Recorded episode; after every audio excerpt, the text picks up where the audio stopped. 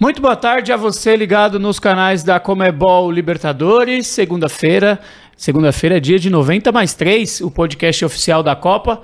Eu sou Marcito Porto e eu tenho aqui comigo Marcelo Hazan. Fala, Marcito. Sempre muito bom aqui ter você com a gente. Bom demais dividir esse espaço contigo, porque a gente já está tornando um lugar de convidados especiais, né? Bom demais. Sempre recebendo gente de garbo e elegância aqui para falar sobre a principal competição do continente e as histórias da Conmebol Libertadores. Hoje tem muita resenha, o convidado gosta de uma resenha. Ele gosta. E é semana especial, né? A gente tem definição das oitavas de final da Libertadores, rodada importantíssima.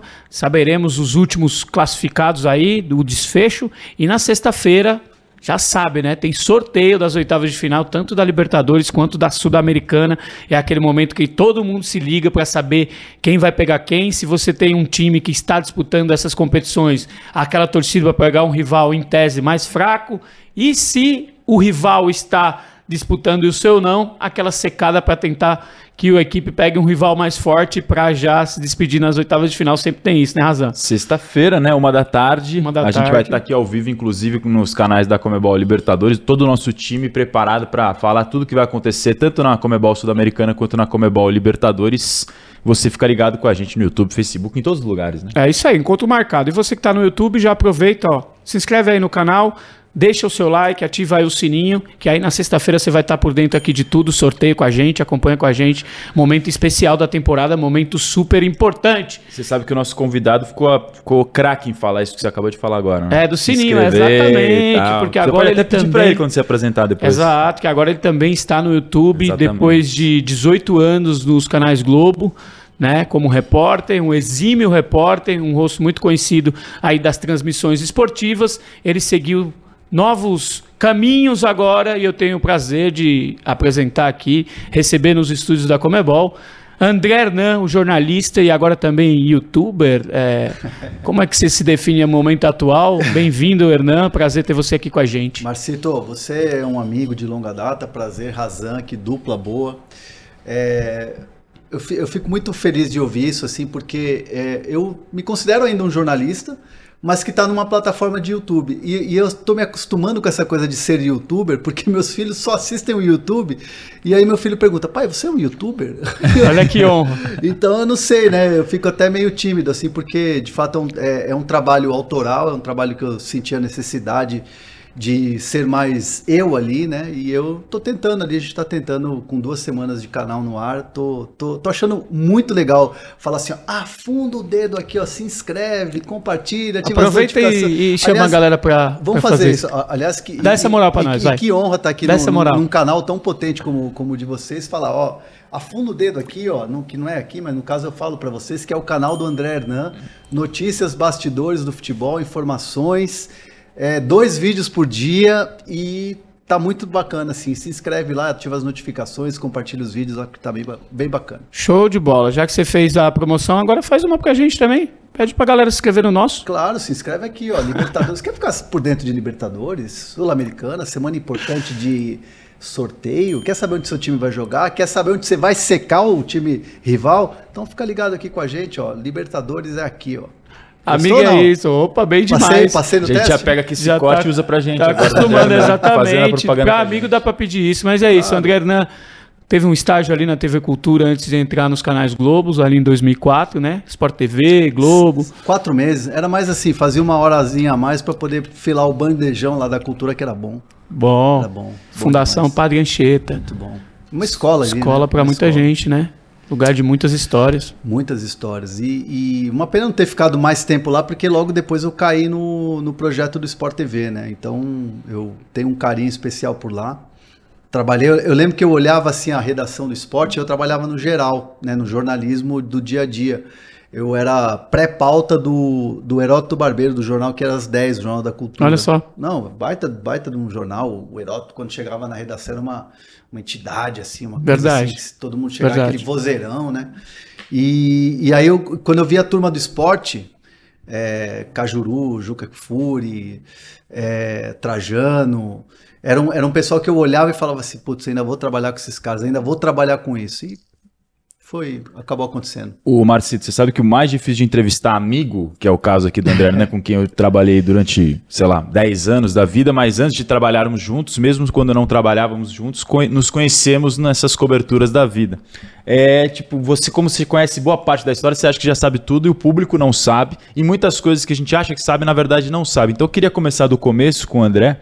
É, onde começou a tua paixão por futebol e como é que você veio parar no Brasil, exatamente, porque você tem uma ligação forte com o Chile, né, André? Os meus pais são chilenos, né? Família toda é do Chile. Eu sempre brinco que eu nasci no Brasil por acidente, né? 78, meu pai veio parar no Brasil, porque em 74 teve o golpe militar, né? Pinochet, enfim, aquela situação toda de ditadura que matou muita gente, né? Muitos inocentes morreram. E estava ruim de trabalho para o meu pai. Meu pai, ele fazia joias, ele era ourives, fazia aquela coisa, tipo, você desenhava a joia que você queria, meu pai ia lá e fazia. E no meio de uma ditadura é difícil você conseguir trabalhar, ter esse tipo de trabalho, que é um trabalho artístico, né? Um trabalho mais do que artesanal. E aí ficou muito ruim para... já tinha filhos e tal, né? Então ficou muito ruim para sustentar a casa, e aí teve uma oportunidade de vir para o Brasil, porque já tinha um tio nosso que trabalhava aqui como contador. E ele falou, ó, vem pra cá, aqui você vai ter a Praça da Sé, né? Pra quem não é de São Paulo, Praça da Sé é o centrão de São Paulo, marco zero ali da cidade de São Paulo. Sim. E que tem muitos ateliês ali de joias, compra e vende ouro, enfim, é um centro ali pra esse tipo de negócio. E sem saber nada, assim, sem esse meu tio saber nada, falou assim, ó, lá tem compra e venda de ouro, você vai trabalhar lá você vai arrumar. E meu pai, tipo, foi com a família, malinha na mão, e falou, vou arriscar, né? Não dá pra ficar aqui do jeito que tá, vamos pra lá. E aí ele acabou se consolidando, trabalhou pra alguns ateliês e tal, trabalhou pra... Eu me lembro, assim, que... O trabalho, eu era pequeno, mas o trabalho do meu pai estava dando tanto certo, assim, e eu me lembro que as pessoas falavam assim, olha, agora ele está fazendo joia para as pessoas importantes. E aí eu me lembro que uma vez ele fez uma joia para o Miele, que era um cara, assim, na época, top, né? Sim, conhecidaço, né? Era como se, sei lá, se fizesse uma joia para um grande apresentador, para um cara do show business e tal. E aí ele... começou essa coisa e tal, e aí ele se consolidou aqui. Aí depois falar, ah, beleza, mais um filho e tal, né? Um filho pequeno. E aí tá aqui o brasileiro por acidente. E o futebol? Cara, futebol, assim, meu pai gostava muito de ver futebol, ele gostava a vera, assim, de ver jogo. Ele curtia muito o Guarani, cara, porque o Guarani foi campeão em 78 quando ele chegou no Brasil. Ah, o time do Careca. Time do Careca e tal. João Paulo. Ele curtia o Guarani, aí tinha, assim, ele gostava meio de ver jogo, assim, mas sem torcer muito. No Chile, no Colo-Colo. Colo-Colo. É o time principal lá, o time mais popular, né? E assim, quando eu era pequeno, tinha uns 6 para 7 anos, a primeira vez que eu assisti um jogo no campo foi no Chile, porque a gente passava férias lá. E aí teve um La U e Colo-Colo, que eu fui assistir pequeno, pô, e todo mundo lá, meus primos, querendo ver o Colo-Colo e tal, e o Colo-Colo perdeu o jogo. E aí eu gostei daquele time lá de azul, com um U aqui e tal, então eu sempre falo que eu tenho um carinho, eu gosto, eu torço pro time, pra La U, porque depois é o time do São Paulo, é aquele time legal que ganhou a Sul-Americana. 2011. E aí teve o Bielsa também, então assim, é um time que eu gosto desde criança, sou torcedor do La U. E teu primeiro estádio que você foi aqui no Brasil, você lembra como é que foi a experiência? Lembro, foi Portuguesa e São Paulo, Campeonato Paulista, né? Era uma tarde bem fria, assim, de São Paulo, assim, tal, Pacaembu. Eu fui com um cunhado meu que foi casado com a minha irmã durante muito tempo, e ele corintiano, e aí ele me levou, falou, ó, vou levar você porque vai ser um jogo tranquilo, não era clássico nem nada, então você não tinha aquela coisa de tipo, ah, vai ter muita torcida rival, pode ter confusão e tal. É complicado, como a gente sempre tem que se acostumar com isso no futebol brasileiro até hoje, né? Pô, um jogo mais tranquilo para você poder levar uma criança, né? A Lusa era um pouco clássico, né? Não, era um clássico. Mas assim, não tinha diferença de torcida, né? Tinha uma diferença de torcida. Eu me lembro que aquele jogo era mando da Portuguesa. Jogo no Canindé? Não, jogo no Pacaembu. Era mando da Portuguesa. Então tinha pouco torcedor de São Paulo e tinha razoavelmente torcedor da Portuguesa. Então o estádio estava bem tranquilo. E, cara, foi 1-0 ou 2-1, mas eu lembro que foi o gol da vitória foi do Caio Ribeiro. Do Caio Ribeiro? É. E eu falei isso pra ele. Ironias depois, da vida. Isso foi seu colega de. Eu falei, e ele não lembrava desse jogo. Ele, não lembro desse jogo, é muito jogo. Mas aí depois eu vi o vídeo com ele, aí ele lembrou. Mas é curioso, a gente anos depois, dividiu tanta transmissão, tanta viagem e tal. O Caio é um grande parceiro, mandar um abraço para ele. Grande Caio Ribeiro. E aí também começou-se a desenvolver sua paixão pelo seu clube, do coração. Digamos assim, um clube que você, no Brasil, tenha também a maior... Claro, não é, sim, e assim, essa coisa de você gostar de futebol, putz, não tem jeito, né? Claro. Eu sempre brinquei, assim, que eu fui jornalista desde do momento que eu descobri amante do futebol, mas eu já queria fazer jornalismo. Então, quando eu era moleque, eu pegava aquelas fichas, eu acho que o Hazan não é dessa época, a gente já é dessa época, né? Tem um pouquinho, tá entregando aqui a minha idade. Entregando a idade aqui, né? Mas eu pegava ficha de orelhão, ficha telefônica, e aí eu pegava... O Hazan deve ser da época que já era cartão. Já era cartão, né? Cartão, não, eu cheguei a pegar ficha também. Ainda orelhão. Pegou ficha? Mas lembro. Aquela ficha cinzinha, Telesp escrito e tal... E aí eu pegava aquilo ali e ligava nos CTs, cara. Pegava a lista telefônica, CT do São Paulo. Com quantos anos isso? Eu tinha uns 10 anos, cara. Não é possível. 10 para 11 anos, Você ia no orelhão? Ia no orelhão. Olha isso. Pegava ficha, pegava um monte de ficha, juntava um monte de ficha, porque uma ficha era tipo 2 minutos, né? Uhum. Aí eu pegava aquilo lá... CT do São Paulo, ia lá que era tipo lista telefônica, para quem não é da época. É importante contextualizar. É tipo, pega uma Bíblia. Pega uma Bíblia, uma enciclopédia Barça, né? Balsa ou Barça? Não. Barça. Balsa é outra coisa. E aí, você pega aquilo ali e vai lá. E aí eu fui. Centro de Treinamento, São Paulo Futebol Clube. Tinha um número lá que era um PABX. Eu ligava. E era a época do São Paulo, campeão 92, 93, eu queria falar com o Palhinha. Não é possível, Aí eu ligava e falava, o Palhinha tá aí, atendia alguém do PABX lá, tipo, a galera que, tipo, sei lá, caía no segurança lá, enfim, aquela guarita do CT. O Palhinha não tá, liga depois, o treino é à tarde. Aí eu ligava, aí eu ficava esperando, contava no relógio, 3 da tarde, agora eu vou lá ligar. Aí pegava o telefone, ligava, tentava falar com o Palhinha, mano, o Palhinha não tá, o Raí tá aí. Tipo, o Raí tá aí, o Miller. O seu Tele Santana? Eu falei, não, já tem. E eu nunca consegui, evidentemente. Porque, cara, é impossível uma criança de 10 anos, 11 anos, conseguir falar com um jogador pelo telefone ali, né? E aí depois eu falei, vou tentar outros clubes e tal. Corinthians, eu me lembro que eu não achei o telefone, não tinha lá na lista, ou não soube procurar e tal. E aí o Palmeiras também já tinha tentado algumas vezes ligar. Então, assim, acho que eu era jornalista desde moleque, assim, desde que eu comecei a gostar de futebol. Então, acho que essa coisa de... Esse triângulo, né? Bola, telefone e... Já tinha na... E eu ali já era um entrosamento. Mas conseguiu falar com alguém alguma vez? Cara, mas você sabe que eu contei depois essa história pro Palhinha, né? O Palhinha já tinha parado e tal, e o Palhinha tinha ido num programa do Sport TV, tímido lá, contar pra ele, contei. Aí o Palhinha, que legal, que bacana, feliz aí e tal, de estar te conhecendo agora, pessoalmente e tal. Aí beleza, em 2017 teve a Florida Cup. Lá nos Estados Unidos. E aí o Palhinha tava nos Estados Unidos. Ele morou, né? Tempo nos Estados Unidos, não sei se ainda tá aí. Em Boston e tal, e ele tinha ido lá assistir o jogo do São Paulo e River. São Paulo, com o primeiro ano do Rogério Ceni. Primeiro ano com o Gallardo e tal. Foi um jogo ali, um 0-0 medonho. Eu transmiti aquele jogo lá pro Sport TV, foi horroroso o jogo. E o Palhinha tava lá. Pô, e tinha um cara assim, ó, fazendo um pá pra mim, assim, lá de cima. E eu, tipo, cara, quem é aquele cara ali? Eu, tipo, ah, beleza e tal. O cara, não, vem aqui. Eu, pô, vou lá, né, pô. Tem que sair do estádio, subir e tal. Acabou o jogo, tô indo embora. Veio Palhinha.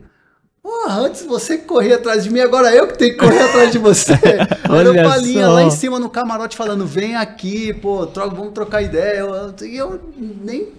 Tchum, assim, eu olhava aquilo ali e falava, pô, não reconheci na hora. E aí depois ele me encontrou e falou, pô, agora que, né, você ficava correndo atrás de mim, agora eu que tenho que correr atrás de você. O mundo dá voltas. O mundo dá voltas. O Palhinha, tricampeão da Libertadores. Campeão mundial. 2 vezes campeão mundial. Me chamando e eu não indo lá, cara. Pelo São Paulo, ganhou 2 pelo São Paulo, 92 e 93, sendo artilheiro daquele time, inclusive, fazia muito gol. Palhinha jogava com a camiseta 9, mas era ali um falso 9, né? Num time do Tele Santana. Tinha uma movimentação... É, o time do Tele não jogava com centroavante. É, então, ele era o Palhinha, fazia essa, o falso 9 já tinha lá atrás com o Palhinha. E essa coisa de jogar sem centroavante, né? O que o Abel faz muito bem no Palmeiras com hoje. Com o Rony. Descobriu o Rony nessa função. E é isso. Não é à toa que ele é fã do Tele Santana, né? E o Palhinha ainda ganharia depois do São Paulo, ganhou no Cruzeiro 97, sendo também destaque do time, camisa 10, jogadorzaço, né? Jogou muita bola. E jogava numa época que na seleção brasileira era complicado, né? É. Tanto que o Palhinha tá no álbum da Copa de 94. E não foi. E tem vários casos desses, né? Mas ele tá no álbum. Romário, Bebeto. É. Então, grandes figuras que foram pro álbum, mas não foram pra Copa. Aliás, esse ano de Copa, isso provavelmente vai acontecer mais uma vez. Com quem? É, boa pergunta. Com quem você acha? Com quem? É um bom assunto. Cara, eu não sei, hein? É que essa molecada tá vindo muito forte. Antony, Vini Júnior. Tem muita opção ali na frente. Rafinha. Rodrigo. Eu acho que vai sobrar alguém, não tem jeito. Vai ter gente graúda. Se bem que agora tem mais vagas, né? Diferente de outras vezes, mais vagas para convocação. Pode levar para convocar, né? Isso. 26. Ah, eu acho que vai ter gente graúda aí que a gente tá imaginando que vai estar na Copa e de repente fora, hein? Você apostaria em alguém? Cara, é difícil, né? Difícil, mas... Cara, eu não sei. O Gabriel Jesus, cara. O Richarlison. É, ali da frente não vai dar pra levar todo mundo. Então, porque... O Richarlison. O Richarlison é um cara top. É um cara que é uma realidade na seleção brasileira. Claro. Gaúdo. O cara tá jogando a Premier League. E aí? Jogou bastante no ciclo. Sim. Né? Falando em Gabriel Jesus, é um dos que deve fazer movimento de transferência nessa janela do meio de ano. Pensando em Copa. Não só ele, né? Mas outros jogadores podem fazer. Isso você acha que pode influenciar no destino deles pra ir ou não na Copa? O Renan Lodge, né? O Renan Lodge está tentando fazer esse movimento para ver se pega uma vaga na lateral esquerda. Está distante, hoje o Arana está na frente dele. Mas tem vários jogadores tentando fazer esse movimento, né? Por exemplo, um movimento que para mim foi ótimo, de um cara que já estava jogando muito na França, é o Bruno Guimarães. O Bruno Guimarães chega no Newcastle e ele arrebenta. Para mim, ele garante vaga na Copa. É um cara que vai estar na Copa. Numa liga muito pesada. Apesar de que numa liga pesada e numa posição que você tem vários jogadores e um tal de Danilo aí que tá pedindo passagem. Que é um absurdo que joga esse moleque, entendeu? E a fase dele. Craque, tá jogando muito. O Bruno, o Guimarães, Newcastle, você citou e você deu essa notícia hoje. O André, o cara das notícias também, né? O próprio canal dele agora... Né? Para, no YouTube. O telefone não para. É muito de central de mercado, é uma das especialidades dele. Se não a maior, né? Ele pode também dizer isso pra gente. E você também falou sobre o Renan Lodge no Newcastle, né? Que seria esse o movimento, saindo do Atlético de Madrid para o Newcastle, tem reunião. É uma possibilidade que está acontecendo. Claro que ainda não está 100% fechado, mas é uma conversa que... Aliás, a notícia que eu dei hoje foi essa, de ter uma conversa, né? Que pode avançar. E tem o Gabriel Jesus, né? Ontem... Os empresários do Gabriel Jesus estavam lá na festa do Manchester City, já trabalhando com a questão do Arsenal, que está bem avançado e tal, mas tem outros clubes aí tentando chegar, que eu estou sabendo. City campeão, mais uma vez, da Premier League, com o Guardiola. Foi um final de semana emocionante lá na liga inglesa. Realmente, Liverpool e City disputando o título ponto a ponto ali e realmente decidido ali em cima da hora, com o City sendo campeão. A seleção, então, você acha que... o Hexa é possível? Como é que você vê nessas condições? Você já cobriu a Copa do Mundo anterior, não sei como é que estão os planos para essa, mas também tua visão de seleção para esse Mundial. A gente tem planos, né? A gente tem planos lá na NWB, do canal também ser uma frente ali na Copa do Mundo, porque nas últimas 2 Copas, né, Você pega a NWB, vem fazendo um trabalho Desimpedidos, com Bolívia, trabalhos muito legais no YouTube, mas são trabalhos, né, que são consolidadíssimos no entretenimento, né? Então o nosso canal chega também com esse viés de notícia, com possibilidade de fazer live, com possibilidade de você trazer um pouco desse clima Copa e informação junto com o entretenimento. Então, estamos junto aí, né? Vamos esperar passar. Tem um projeto bacana aí que está em andamento e a ideia é essa. E eu acho que, assim, é muito difícil você pensar em favoritismo. Acho que a camisa é favorita, né? Pelo peso, pelos jogadores e tal. Mas acho que como seleção e você não tendo um nível de competição com as grandes durante o ciclo de Copa, pode acontecer o que aconteceu na Copa de 18, né? De chegar uma Bélgica muito bem estruturada e fazer um grande jogo. O Brasil jogou pra caramba e tal, mas foi eliminado, né? A atuação foi ótima. Ah, mas se a bola do Renato Augusto, se não tivesse o gol contra o Fernandinho, acho que o se nem pode contar. Foi um grande jogo do Brasil, mas ficou fora, cara. Então eu acho que isso faz muita falta pra seleção brasileira e pro Tite ter essa dimensão, porque é diferente numa Copa. Eu não coloco o Brasil como favoritaço, assim. Mas se tiver que apontar 3 seleções favoritas. França. Cara, a Argentina do Messi nesse último ato, nesse The Last Dance deles aí, eu acho que eles vêm forte. Não é um time brilhante, mas é um time que tá fechado. Colocaria a Argentina. Eu gosto muito de ver, assim, o futebol mais cascudão, e esse futebol mais cascudão, por exemplo, da Inglaterra, é um time que vibra, né? Um time que, porra, né, se entrega e tal. Coloco ali também no balaio ali. E gosto sempre de colocar o Brasil, cara. Acho que não dá para menosprezar, mas eu não coloco assim como franco favorito. Beleza, vai chegar contra a França e vai arrebentar, ou vai pegar uma Holanda, ou vai pegar uma própria Inglaterra. Jogos duríssimos, mas assim, eu não consigo colocar aquela coisa do Pacheco na frente, falar, não, vamos lá, Brasil é ex e tal. Acho que tem que ter realidade. Então, França, Inglaterra, Espanha, você falou? Cara, não, a Espanha eu deixo... Argentina, um pouquinho mais... perdão. Argentina, França, Argentina. Inglaterra, Argentina e Brasil pra você. Vou ser cornetado aí depois, né? Esses rankings sempre dão uma cornetadinha. Mas é opinião, normal. É opinião pessoal. E a gente já sabe que o ciclo do Tite vai acabar no final dessa temporada na Copa do Mundo. Já foi anunciado isso por ele, enfim. Uhum. Quem que você vê como cara pra... factível, né? Óbvio, sim. Todo mundo se pergunta, Guardiola, o Klopp. Todos nós acho que adoraríamos, mas o que você vê factível pelo que você sabe de mercado, ou que você sente, assim, seja do Brasil, fora, que você acha que pode ser realmente de fato o sucessor do Tite? Se a CBF abrir mesmo essa possibilidade de você ter um estrangeiro, que seria pela primeira vez na história da seleção, acho que o Abel é um cara que pode concorrer.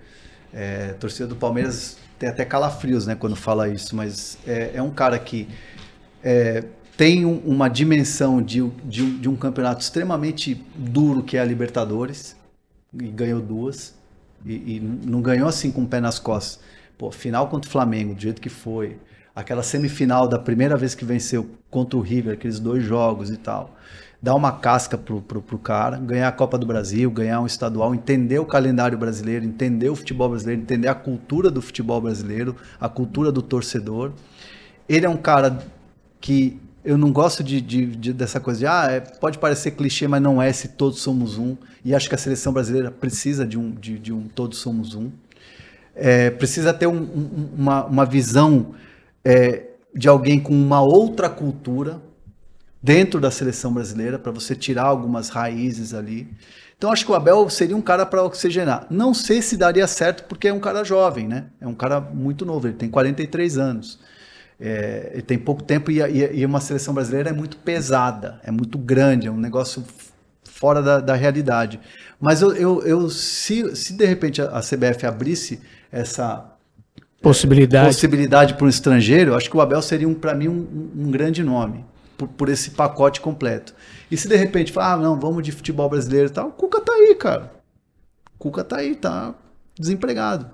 né? Tá lá descansando em Curitiba com a neta. Mas do Abel, você acha que ele aceitaria? Ah, mas é um desafio muito grande, né? O cara é movido a desafio, né?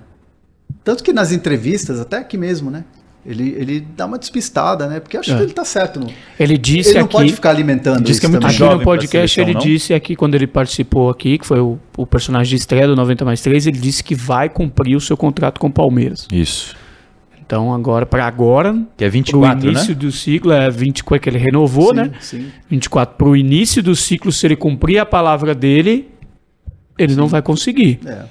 Teria que ver. É, mas eu acho que é uma coisa que ainda é distante, né? A gente tá, ainda tem alguns meses para a Copa. O Abel é um cara muito energia, assim, né? É um cara muito entregue, aquela coisa, entrega o projeto dele ali, é muito abraçado, fechado com os dele. Acho que ele dá uma declaração, acho que ele não fecha a porta, uma declaração dessa não fecha a porta. Claro, até porque... É uma situação diferente, né? Claro. E uma coisa falar na teoria, outra na prática, quando vem o convite ali, ó. Sim, seleção brasileira, treinador de futebol profissional. Aqui deu uma declaração e firmou um contrato que, olha só... E as pessoas mudam de opinião e é saudável mudar, é normal, inclusive. Sim, exato. O torcedor do Palmeiras é que não iria gostar, né? Talvez. Mas, poxa, o cara merece um busto já, né? Merece um busto. Já fez bastante. Já fez bastante. E assim, essa sequência de treinadores do Corinthians que foram para a seleção, né? O Mano, o Tite e tal. O torcedor do Corinthians viveu muito isso. Viveu muito isso, né, cara? De perder treinador para a seleção. E aí fica aquela coisa do torcedor do Palmeiras, né? Pô, essa seleção aí, né? Com treinadores que vão do Corinthians para lá. Então, tira um pouco dessa...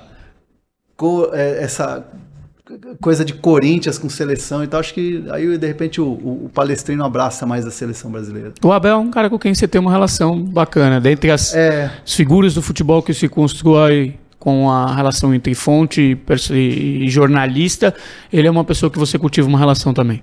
O Abel é um cara que quando chegou, né, eu cobri, apurei, né, a chegada dele. Eu me lembro que assim, eu tinha recebido uma informação assim, a minha fonte falou assim, eu tenho um cara aqui que era muito bom pro Palmeiras, mas não vai dar certo. Ah, quem? Abel Ferreira, tá no Paok. Aí eu fui lá, tinha um Google e tal. Aí eu fui ver, cara, um técnico jovem.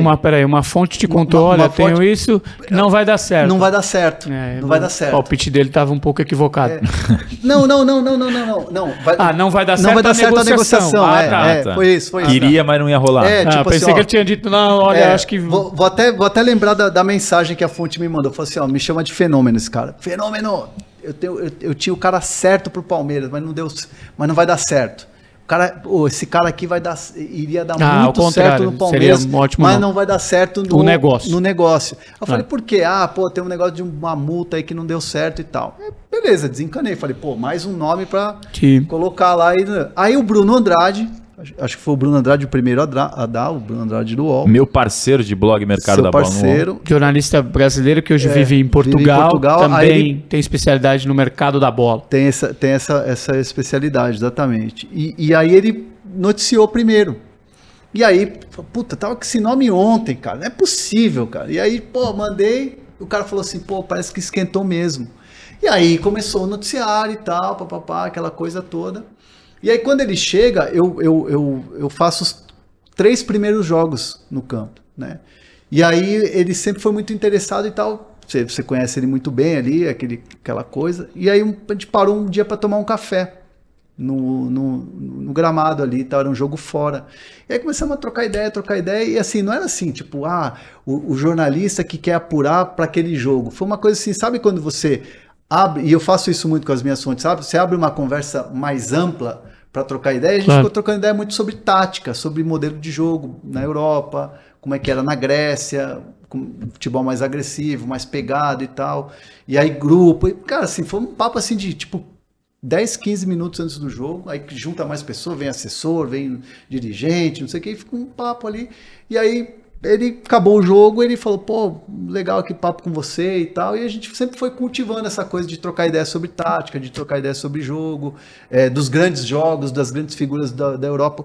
O Abel é um tipo do cara que ele gosta de falar de futebol, se depender dele, ele fala de futebol 24 horas por dia. Respira, vive futebol, é uma coisa de louco, mas é um grande cara, um grande personagem, é uma figura boa, assim, né? É um cara agradável de você conviver, é bem legal. Grande Abel, bicampeão da Libertadores, nos deu a honra de recebê-lo aqui na estreia do 90+3. E eu assisti, acompanhei ao vivo ali. Olha aí, entrevista qualificada. Na audiência. Uma vez mais, muito obrigado ao Abel, ao Palmeiras também por ter, né, autorizado o Abel a vir. E se você quer ver essa entrevista, rever essa entrevista do Abel, tá tudo no nosso canal. Para você acessar também o nosso canal aqui, ó, também e tudo, né, da Libertadores, a gente tem o nosso app também. Você tem aí o QR Code, ó, aparecer aí na tela, você pode apontar a câmera do seu telefone, do seu aparelho celular aí, você já cai lá no nosso app, então você tem tudo, os resultados, jogos da semana. Essa é uma semana decisiva, muito importante, né, de definição de oitavas de final. Na sexta-feira a gente vai ter o sorteio, a gente vai estar aqui dos estúdios da Conmebol, aqui em São Paulo, fazendo a análise em português, né, Brasil, e na Argentina o pessoal lá vai também estar falando em espanhol, tudo da rodada. E hoje a gente está recebendo aqui o jornalista e agora youtuber também, André Hernan. Ô Hernan, você falou sobre esse furo que você tinha aí do Abel e que acabou que não publicou porque a fonte falou para você recuar, que não ia virar, e aí você acabou tomando o que a gente chama de furo, né? Eu queria saber qual foi o maior furo que você tinha na mão, né, de informação. Você já tinha recebido a cantada de bola, estava ali em cima do negócio, e por uma razão ou outra, nesse caso você já disse que foi publicada por um companheiro, e uma notícia grande que acabou escapando por esses detalhes, que acontece, é do jogo. Sim, é do jogo. Acontece, amanhã você vai conseguir publicar a notícia antes, e também vai acontecer de outros companheiros publicarem antes. Qual foi? Você lembra? Foi essa ou não? Não, ou tem outra? Essa é uma delas. Não, mas assim, é legal isso, você tocar nesse assunto, porque... parte um pouco da nossa responsabilidade, né? Porque eu sou do tipo assim, eu aprendi a ser assim. E vários amigos do meio também me ajudaram com dicas e tal. Às vezes eu penso assim hoje, que é melhor você perder a notícia em primeira mão, perder o furo, do que você dar uma barrigada, uma notícia errada. Uma notícia errada. Eu hoje prefiro checar com mais de uma pessoa do que, de repente, dar uma notícia errada. Porque, cara, eu já dei notícia errada e eu fiquei dias sem dormir. É muito ruim, cara. É uma sensação péssima, cara, de você botar um negócio que não aconteceu. Posso até falar sobre isso daqui a pouco. Mas acho que da chegada do Edgardo Bauza no São Paulo. Eu me lembro que o São Paulo estava patinando, procurando um técnico estrangeiro. Você estava lá, acho que no São Paulo naquela época. Né? Nessa época eu cobri. Cobríamos. Dava as notícias depois do Hazan. O Hazan era o homem que furava. E tava um zum da volta do Prof. Osório, né? Tipo, e a gente ouvia muito assim, não, o Prof. Osório deixou um negócio muito legal aqui, jogo ofensivo e tal. Cara, e o Bauza é tipo, mano, três zagueiros, lateral defensivo e bola chuveiro na área e gol. Era outro estilo de... Completamente perfil diferente. São perfis diferentes. Completamente diferentes. Bem diferente. Tanto que o São Paulo tinha ido atrás do Bielsa também. Verdade. Lembra aquela história do Bielsa? Ataíde era o dirigente, teve vice de futebol na época. Com o Marcelo Bielsa. Que o Bielsa estava em Gramado. Sim. E aí eles foram até lá, o Gustavo de Oliveira, que era diretor, que é o filho do Sócrates, junto com os caras, conversar com o Bielsa lá em Gramado, que estava passando férias. E aí, de repente, me sopraram o nome do Bauza. Edgardo Bauza, campeão da Libertadores com a LDU. E com o San Lourenço. 2 vezes campeão da Libertadores. Isso, e 13 com o San Lourenço. Aí, cara, mas faz sentido? Aí, pois é, também acho, mas ó, eu ouvi esse nome. Pode cravar que é um nome. Eu falei, peraí, né, velho? Eu ouvi esse nome, pode cravar e tal. Tem negociação? Não, eu só vi que os caras estavam falando lá na reunião e o nome dele foi falado e que tipo já estavam conversando com ele. Eu falei, cara, vou esperar um pouco, vou apurar. E aí nisso deu tipo sei lá, 5 horas, por aí, 6 horas. Eu poderia ter entrado no programa da tarde, no Seleção, e ter falado, ó, tá aqui, ó. Tenho essa informação. E aí eu esperei pro fim do dia. E aí quando foi umas 6 da tarde, jornalista argentino, pá, Bauza, novo técnico do São Paulo. Aí, tipo, vem pra cá a apuração, tipo, aí o cara já me buzinando, falei pra você, confia, não sei o que e tal. E ninguém tinha me dado 100% de certeza do nome. Então eu fiquei segurando, cara. Falei, cara, não vou aqui morrer com uma barrigada dessa. E aí depois aconteceu, e aí, enfim, o resto é história, mas eu perdi a chance de poder ter sido o primeiro a falar, antes até mesmo que do pessoal da Argentina, que ele viria para o São Paulo. Mas aí tudo bem, é do jogo, né? Mas tem os dois lados, né? São as duas situações que mais incomodam, acho, o jornalista que, como nós, que estamos atrás da notícia em primeira mão. Esse lado que o André acabou de falar, de você ter a informação primeiro, mas por prudência, checar segunda, terceira ou quarta vez, perde a informação, e acho que todos nós já vemos isso. Eu posso até contar uma aqui rapidamente. Sensação ruim, né, muito, cara? É péssimo. Perdeu o furo. Péssimo. A história do Cavani no Corinthians não aconteceu, mas eu tive a informação, tipo, sei lá, 1 semana e meia antes, demorei pra checar, apurar, não fui à frente. Acho que foi até o Braga. O Braga, nosso companheiro Marcelo Braga do GE, que publicou a informação da negociação da conversa. Eu falei, nossa, eu tinha falado com um companheiro na época, falei, eu tenho essa informação, mas não parece muito absurdo, né? Tipo, Cavani no Corinthians. Era uma conversa e não aconteceu de fato. Mas isso é importante também na hora de noticiar, né, Hernan? Explicar a temperatura e o tom correto da notícia. Não avançar o sinal. Uma coisa é sondagem, outra coisa é análise, outra coisa é estudo, conversa, negociação, fechado verbalmente, e assinado e anunciado. Porque às vezes está acertado tudo certo e dá uma trava no final.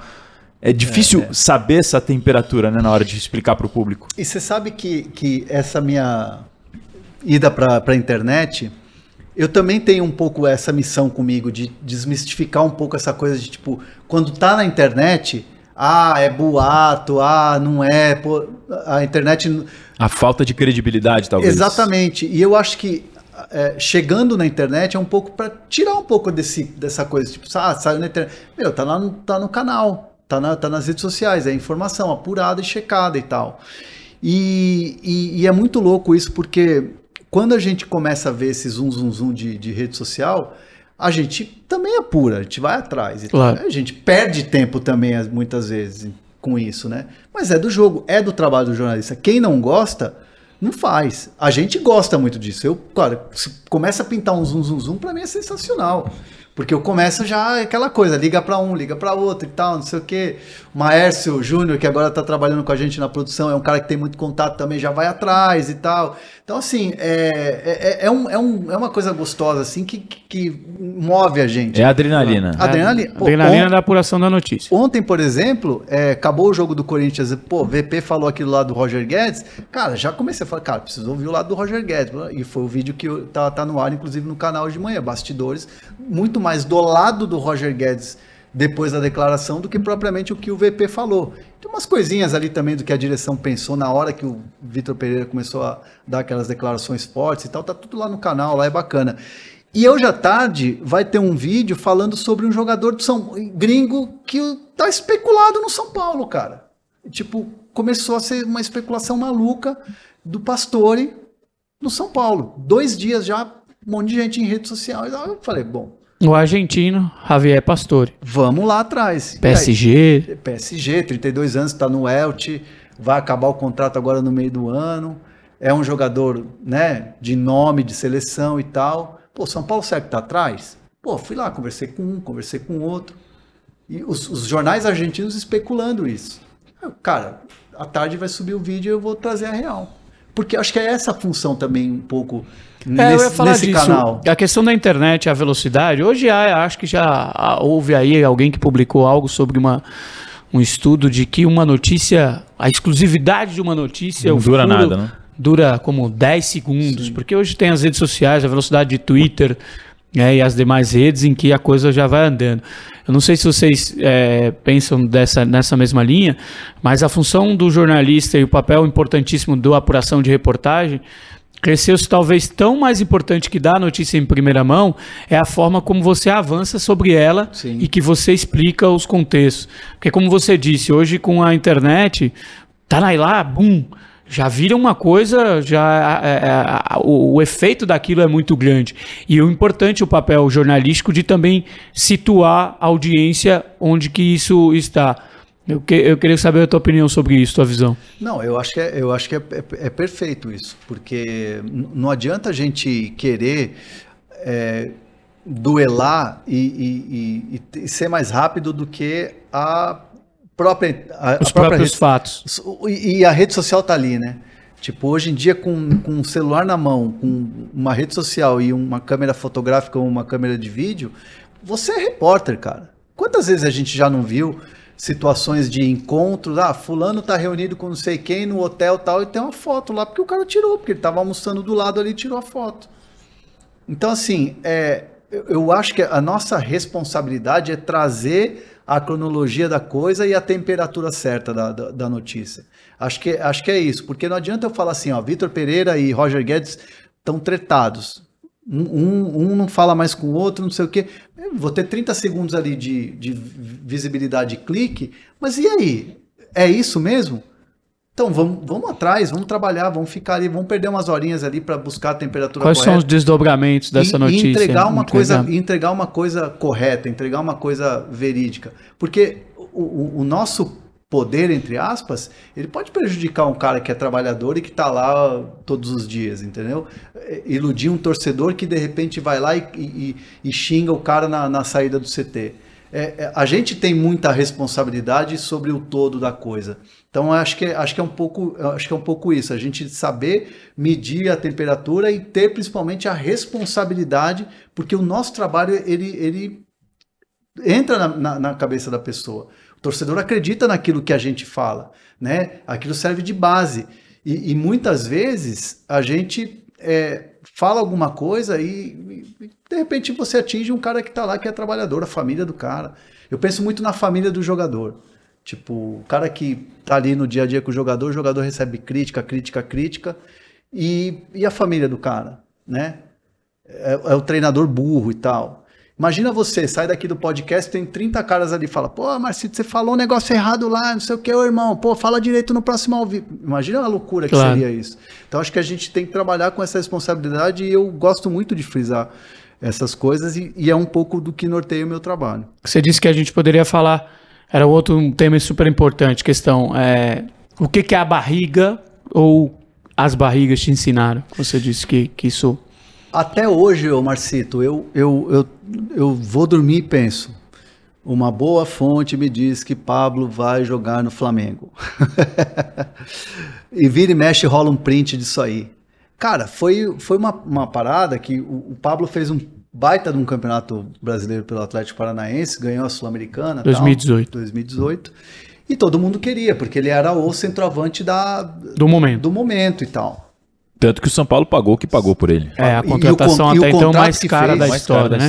Do São Paulo. E o contrato amarrado. E quando o presidente, que era o Leco na época, anunciou, ele disse assim, está aqui materializada a ambição do São Paulo. Como quem diz, para quem duvida ou pergunta o que a gente quer na temporada, a resposta é essa, um investimento desse tamanho. E aí só apuração. E tirando de um rival importante como o Flamengo. Claro. Né? Quando eu abri meu celular, estava chegando em Manaus, lá para uma palestra lá que tem lá com o Simpósio de Manaus, né, que é a Larissa, que é uma jornalista que organiza, eu cheguei, abri meu telefone e tinha lá, irmão, tá fechado o Pablo no Flamengo. É mesmo? Aí eu respondi, pô, irmão, e aí, é mesmo? Real? Ele olha aqui, aí o cara falou assim, ó, vou mandar e você deleta. Era um trecho da proposta... E a comissão do cara. Ele falou assim, ó, tá aqui minha comissão, inclusive, ó, os valores são esses e tal. Só falta o Pablo aceitar. Eu falei, caramba, cara, você acha que o cara vai negar a proposta dessa? Era financeiramente boa, Flamengo, né? Quem não quer jogar no Flamengo? E aí eu falei, e aí, mas qual que é o próximo passo? Ele falou, não, é o Pablo aceitando, a gente vai finalizar aqui e tal, e é isso. Aí eu falei, bom, beleza, fechou, né? Botei lá no Twitter. uma boa fonte me diz que o Pablo... Blá, blá, blá. Aí, cara, no dia seguinte vem o São Paulo... E atravessa e faz uma proposta melhor, um contrato melhor, com aquelas cláusulas todas que a gente viu aí recentemente, atingir jogos, aumenta salário, aumenta tempo de contrato e tal. Por isso que o São Paulo conseguiu levar o Pablo em relação ao que foi feito pelo Flamengo, o que o Flamengo estava disposto a pagar. E aí, cara, no dia seguinte minha vida virou um inferno, cara, porque tipo, eu virei meme. Eu virei... Cara, até hoje... Vira e mexe, tem gente que recupera o print. Aquela história do que o print... E eu não vou apagar. Aquela história de que o print é eterno. É, e eu não sou daqueles que apagam o print é eterno, não tem como. E cara, naquele episódio eu aprendi que faltava o sim do jogador. Então escreve. Há um avanço, contextualiza. Eu não, já quis cravar logo. Esse foi meu erro, de querer sair na frente. Fala, beleza, então amanhã todos os jornais vão dar crédito, o nosso GE, na época, né, era o nosso GE vai noticiar e tal. Aí foi onde se deu a situação, parafraseando um grande cantor brasileiro, dos maiores, um jornalista com um celular na mão é um bicho feroz. Foi aí onde o ímpeto pela notícia, para dar uma notícia em primeira mão, acabou te complicando. E eu na época já estava na central do mercado, né, cara? A gente já estava naquela coisa de trabalhar. Ou seja, e você tinha uma grande informação já, né? Sim. Que era uma proposta ali, papel timbrado do Flamengo, com valores todo. E aí a iminência do negócio te levou a avançar um pouquinho mais, foi isso? É. Não, e assim, o aprendizado que fica, né? Tipo, mano, checa. Pô... E eu até me lembro que eu estava conversando com a Nádia Mauad, que é uma excelente, grandiosíssima repórter. Domina lá o futebol paranaense com a palma da mão. E eu não liguei para ela. Nádia, e aí? Pô, é isso mesmo? Pô, Pablo, você tem contato direto com a família? É isso mesmo? Cara, tipo, várias coisas depois vieram na minha cabeça. E eu fiquei 2 dias praticamente sem dormir, cara. Porque eu falava, cara, pelo amor de Deus, cara, como é que foi acontecer isso? E é uma sensação muito ruim, cara, muito ruim. É claro que tem ali uma coisinha ou outra ali que depois você erra e conserta e tal, mas cravar que o cara vai jogar no time e o cara não joga no time, dói demais, cara, dói demais. E fica o aprendizado. É, o que você falou, ele tinha uma grama de informação, mas... E isso que você falou também, é escrever exatamente o que você tem. Porque é uma grande informação, a proposta na mão, e se você falasse que tinha uma proposta do Flamengo, você não ia estar errado. Mesmo que, eventualmente, não acontecesse como não aconteceu, né? E aí, depois daí, qual que foram os próximos passos numa situação dessa? A cobrança em cima da fonte, como que é? O papo depois, o seguinte... Mas o papo, nesse caso, foi um papo assim, tipo, pô, não deu certo, né? Não deu. Pô, só faltava o sim do cara, como eu te falei. Pô, eu, inclusive, o cara falou assim, tô mais pé da vida do que você, porque eu tô deixando de ganhar. Eu tô com uns milhõezinhos aqui pra ganhar. Eu tô deixando de ganhar, então se você tá pé, imagina eu. Então ficou assim, né, cara? Eu falei, pô, é verdade, tipo, então eu vou ficar ligeiro na próxima e tal. Ô André, você é uma referência pra muitos jovens que são estudantes de jornalismo, que gostam de futebol... e a gente tá tendo um papo legal aqui sobre jornalismo esportivo, com o Marcito também, a referência já foi para muitas pessoas, segue sendo agora em outras funções no Lance, trabalhou e aqui nos canais da Conmebol Libertadores. Uma pergunta que eu já recebi algumas vezes, talvez o Marcito já tenha, e você provavelmente muito mais do que nós dois juntos, é... Como é que você cria uma relação com uma fonte? Ou como é que você consegue ganhar a confiança de uma fonte? Como você consegue começar? Porque muita gente que quer trabalhar com isso... Não sabe como fazer. Dá uma mini palestra. Porque só para complementar, uma das primeiras aulas de jornalismo é sobre fontes, né? Que é uma relação importantíssima para o ofício, fundamental para o ofício do jornalismo, é a base, é a essência da coisa, onde você vai buscar informação. E é sempre naquela linha do você tem que ter um envolvimento com a fonte, com certo distanciamento, a questão de você não passar uma linha que é tênue para que você depois não perca a liberdade de poder publicar algo que seja contrário a uma fonte sua e que desagrade. Sim. Segue daí. O Hazan já foi casado, o Marcito é casado. Eu costumo brincar, cara, que é tipo, a relação que você vai cultivando e você vai ali com a fonte é a mesma coisa de um casamento, cara, é a mesma coisa de um namoro, de um relacionamento. Você tem que ir cuidando, cara, e você vai regando, progredindo e tal. Eu costumo falar que assim, tipo, cara, eu ligo às vezes para as minhas fontes para saber se o cara tá bem, cara. Se a pessoa tá bem, se a família, como é que foi o fim de semana. Pô, e aí, tomou um bom vinho? E aí? O que, que você vai fazer quando passar essa loucura de calendário? Pô, e aí, como é que é a tua vida? Sabe aquela coisa, você encontrar com o cara, tomar um café e vocês não tocarem no assunto de trabalho? Já aconteceu. E aí você vai falar, pô, André, mas você perde tempo? Cara, não é perder tempo. Porque aí que você tá ganhando a confiança do cara. Claro. Porque assim, é muito fácil, cara. Assim, o nosso trabalho é muito esse, né? Deu uma bomba, explodiu uma bomba, uma crise, ou então qualquer coisa que aconteceu num clube. Você pega o telefone, você vai ligar pro cara e o cara vai falar, puta, eu já sei o que o Marcito quer. O Marcito quer saber sobre esse jogador que estão falando aí. Pô, o Hazan é a mesma coisa, quer confirmar se é verdade que o técnico tá balançando. Então, quando você cria essa relação com a tua fonte de ser uma coisa mais do que trabalho e não de ficar de puxar saquismo e nada não, mas assim, de ter uma relação, pô, que esse cara é legal, cara, pô, o Marcito é mó gente boa, né, pô, tem uma história bacana de vida, ô, Hazan, o cara lá de Santos, a família lá de Santos. Quando o cara nem vai perceber, ele vai atender direto você. E aí você fala, puta, velho, preciso saber isso aqui e tal, pô, me ajuda? Que a relação avançou. Porque a relação já tá avançada. E aí todos os teus concorrentes vão estar ali ligando pro cara e vão ficar na espera. E você vai ser atendido. Então é uma situação que você só consegue regando, só consegue progredindo, cuidando, cultivando. É como um relacionamento. Se você chegar todo dia para sua mulher e falar assim, ah, beleza, o que tem de jantar hoje? Pô, ó, hoje eu fiz uma pizza, você quer? Não quer? Então beleza, eu vou comer aqui. Sabe? É um negócio que não rola. E é a mesma coisa você falar com o cara, só quando eu preciso de você. Então é isso. Acho que esse é o que norteia um pouco as minhas relações e que eu fui cultivando ao longo do tempo. Que aula, hein? Muito bom. Não é, não, para com isso. Bom. Não, muita gente que tá vendo certamente vai pegar um pouquinho para se espelhar no André Hernan. E emendando, já deu uma notícia que desagradou uma fonte, e aí teve que ter ali, já que você citou relacionamento, sim, foi o momento da DR. Sim. Não, eu já falei uma vez assim para uma fonte, eu falei assim, cara, se você não quer que isso seja noticiado, não me conta. Não me conta. Se você me contar e for notícia e eu avaliar que é notícia, eu vou noticiar.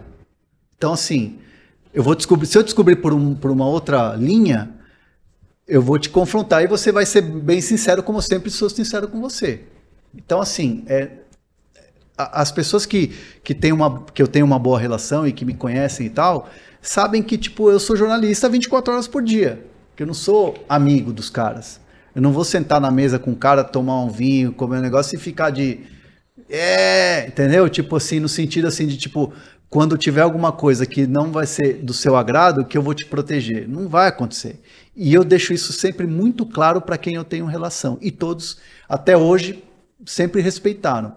Então assim, cara, se tiver que ser notícia ruim pro cara, pro clube que ele trabalha, pro jogador que ele trabalha, né, representa, ele vai saber que eu vou estar ali e eu não vou estar de sacanagem com o cara. Eu vou estar fazendo o meu trabalho. E até hoje sempre rolou uma coisa assim, tipo, pô, você é F, meu, pô, é isso aí mesmo, sabe? Sim, então, tipo, pra mim isso é uma vitória, cara. Pra mim isso é um motivo de orgulho. E sobre perguntar, André, você é um cara muito marcado em transmissões esportivas, já vi tomando muita porrada em rede social também por causa disso. Aquela primeira pergunta... Pertinentes. E aquela quando o cara tá suado, com a cabeça quente, normalmente sai entrevista boa, né? E você sempre foi um cara, a gente já conversou muito sobre isso, mas acho legal você falar com a audiência, que você não queria fazer a pergunta comum, né? Tipo, como é que foi o jogo e tal, você sempre queria tirar algo a mais. Como você desenvolveu essa habilidade de fazer perguntas que tiram o entrevistado do lugar comum? Eu sempre pensava, isso não é menosprezar ninguém, mas eu sempre pensava assim, cara, se eu for para um jogo e perguntar assim, tipo, e aí, qual que é a sua expectativa? Cara, eu preciso estar lá. Para que eu vou estar lá? Né? Tipo, sei lá, é só colocar lá um boom na cara do cara, sei lá, tipo, um assessor mesmo pergunta, entendeu, sabe? Eu acho que o papel do repórter no campo é aquela coisa do Silvio Luiz, que é um baita frasista, né? O Silvio Luiz fala, o que é que só você viu? Então, assim, você tem numa transmissão esportiva, sei lá, 20 câmeras, 15 câmeras, 18 câmeras, mas o que é que só você viu é a tua função ali.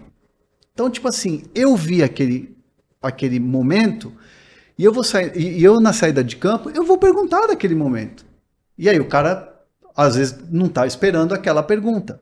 E aí o cara vai abrir, falar aquilo ali, porque... E eu tomei muita pancada na vida, assim, durante muito tempo, de falar assim, pô, você, o cara sai daqui e você não fala do jogo?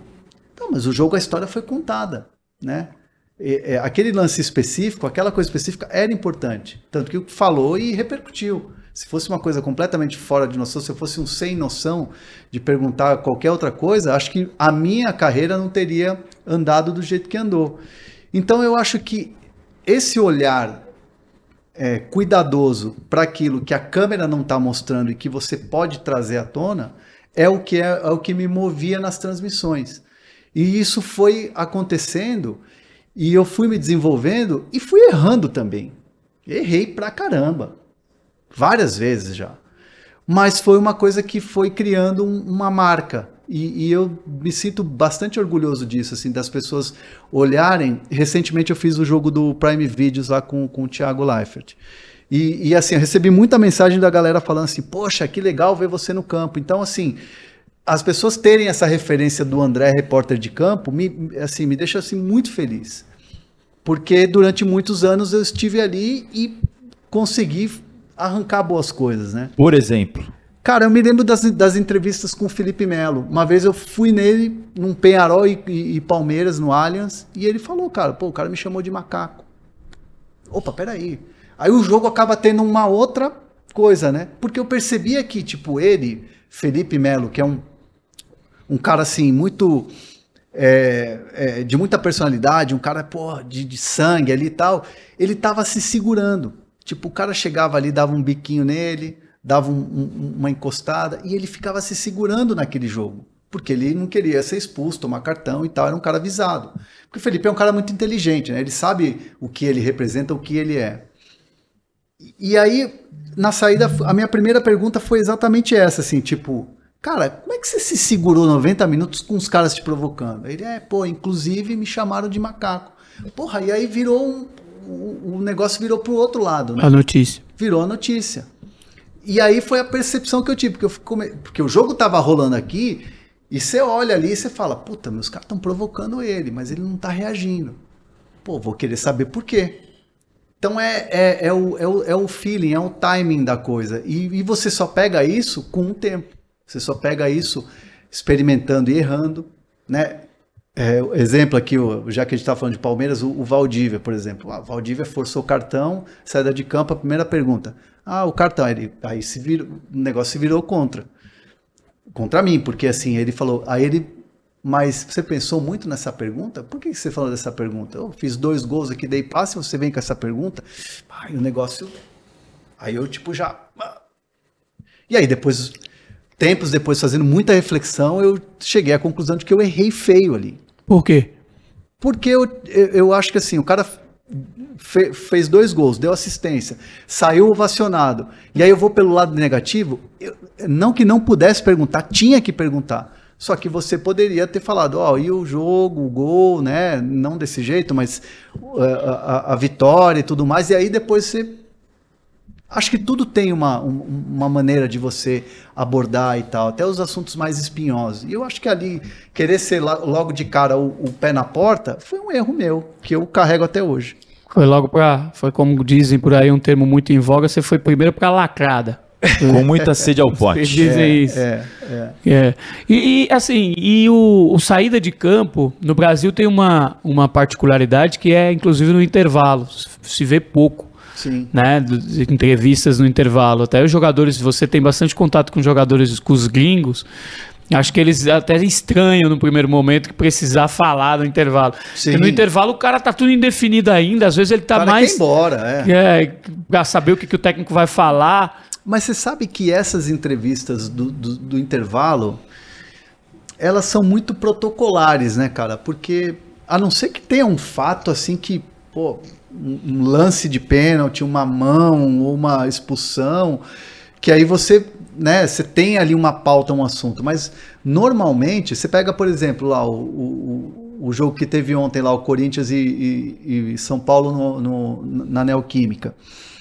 Pô, o jogo foi 1-0 pro São Paulo no intervalo, né? O São Paulo vai pro intervalo ganhando. E, cara, assim, bem, você ia falar da quantidade de chances, da defesa do Cássio e tal... Mas ali não é uma coisa que o cara vai te dar uma manchete ali. Dificilmente você tem uma manchete no intervalo. Então acho que é uma, por exemplo, na Libertadores não tem isso, né? Não tem mais, né? Antes tinha, né? Antes a gente fazia entrevista de Libertadores no intervalo. Mas, por exemplo, você ia para fora, já não tinha, mesmo com o jogador brasileiro.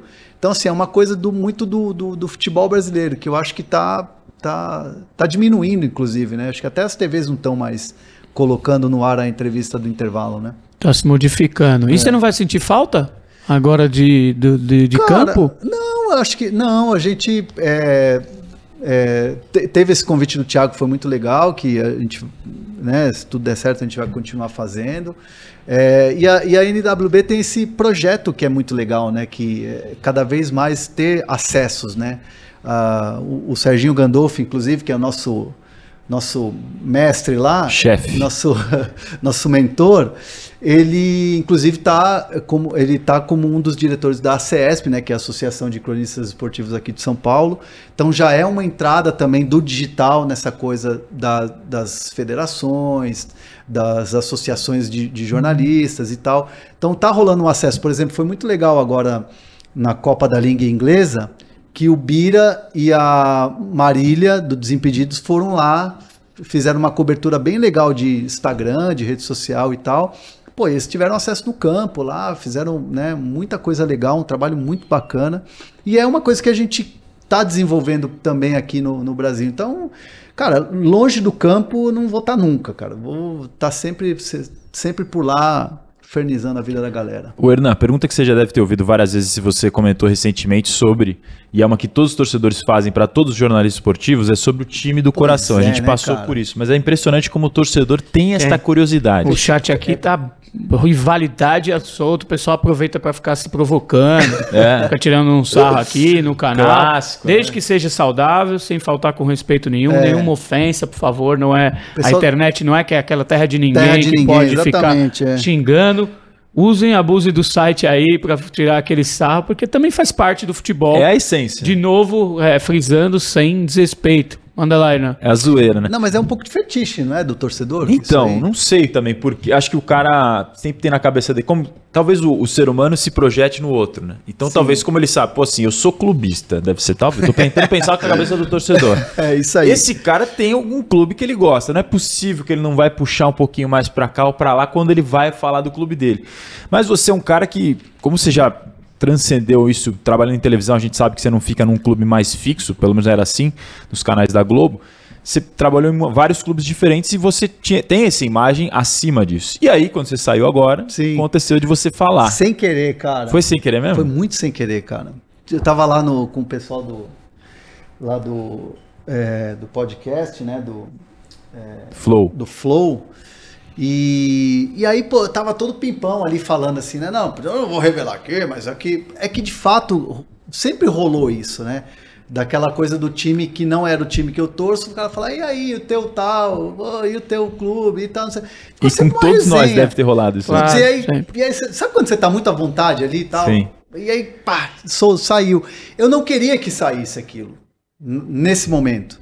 Acho que, né, essa coisa de você lidar com a notícia é um pouco perigoso, né? Porque muita gente vai falar, puta, ele tá passando o pano pro Roger Guedes, cara. Por quê? Porque ele torce pro Corinthians. Pô, ele tá passando pano pro Rogério Ceni porque ele torce pro São Paulo, pro Fabiano Bussos porque ele torce pro Santos, né? E eu sempre fiquei com isso. E, cara, quando saiu, e foi de uma maneira assim, bem sem querer mesmo, o retorno que eu tive foi sensacional, cara, porque uma galera falando assim, pô, primeiro que muitos falaram assim, ah, já tava na cara e tal, e aí outros falaram assim, tipo, cara, você pode torcer pro time que você quiser, porque eu continuo acreditando na sua... Hoje mesmo, no vídeo da manhã do Roger Guedes, o cara falou, porra, você que, né, torce pro time lá e tal, mas, pô, continua acreditando em você, você tem credibilidade, você é um cara isento, você é um cara que traz todos os lados da notícia e tal, porra, e eu fico feliz pra caramba com isso, de ter esse reconhecimento do público ao invés de tomar pedrada. Então, cara, foi sem querer, eu não queria, de verdade, eu não queria, quem sabe daqui a uns anos, né, assim, daquela coisa declarada mesmo, porque eu acho que a minha função ainda é uma função que requer credibilidade, não que não tenha quem assume, tá? A gente vê, por exemplo, o Mauro Betti, que já esteve aqui, inclusive, aqui, que é maravilhoso, que é um cara que comenta dos outros clubes de maneira sensacional, de maneira isenta, e é um grande torcedor do Palmeiras. Ele veio com o Calçade, que também é assumidamente torcedor do Corinthians. Assumidamente torcedor do Corinthians e tal. Então, assim, tipo, cara, assim, é isso. E ainda mais, estando trabalhando na TV... que você conhece bem, né, Hazan? Rola um negócio assim, meu, segura e tal, pô, não é legal, pô, não é bacana. Por exemplo, o Ivan Moré, quando assumiu lá o que é corintiano, no Globo Esporte, pô, ele já tava numa função de apresentador, né? Não era uma função mais de reportagem. Tomar mijo copo de mijo na cabeça na Vila Belmiro ou lá no Moisés Lucarelli, né? Então, assim, é diferente a função. Mas eu pretendo, assim, daqui a uns anos, ah, beleza, tal, relaxar e tal, mas acho que saiu sem querer, eu não queria, mas fiquei feliz com o resultado, com a repercussão. Eu acho que a questão está tudo baseado no trabalho e da maneira tranquila que você dorme com a forma que você informa, né? Com a forma que tu lida com o seu trabalho. Você está fazendo bem feito, isso aí não vai te afetar. No dia que eu dormi, eu der uma notícia errada, como eu dei lá do Pablo, uma boa fonte me disse que o Pablo vai jogar no Flamengo, eu tenho memorizado esse tweet. Esse tweet eu não esqueço nunca mais. Vou levar pro caixão. No dia que eu chegar e tipo, levar o meu trabalho de qualquer jeito, levar o meu trabalho, que é um trabalho de apuração, de tanta coisa assim... E, tipo, dormir e falar, beleza, fiz ali de qualquer jeito, cara, eu prefiro largar. Eu não consigo ser... Vai fazer outra coisa? Eu não consigo ser esse cara, assim, que chega e, tipo, assim, faz a coisa de qualquer jeito. Eu me entrego de alma pros projetos. Então, no dia que eu tratar o jornalismo, a notícia, a apuração de qualquer jeito, pode ter certeza que no dia seguinte eu vou anunciar a aposentadoria.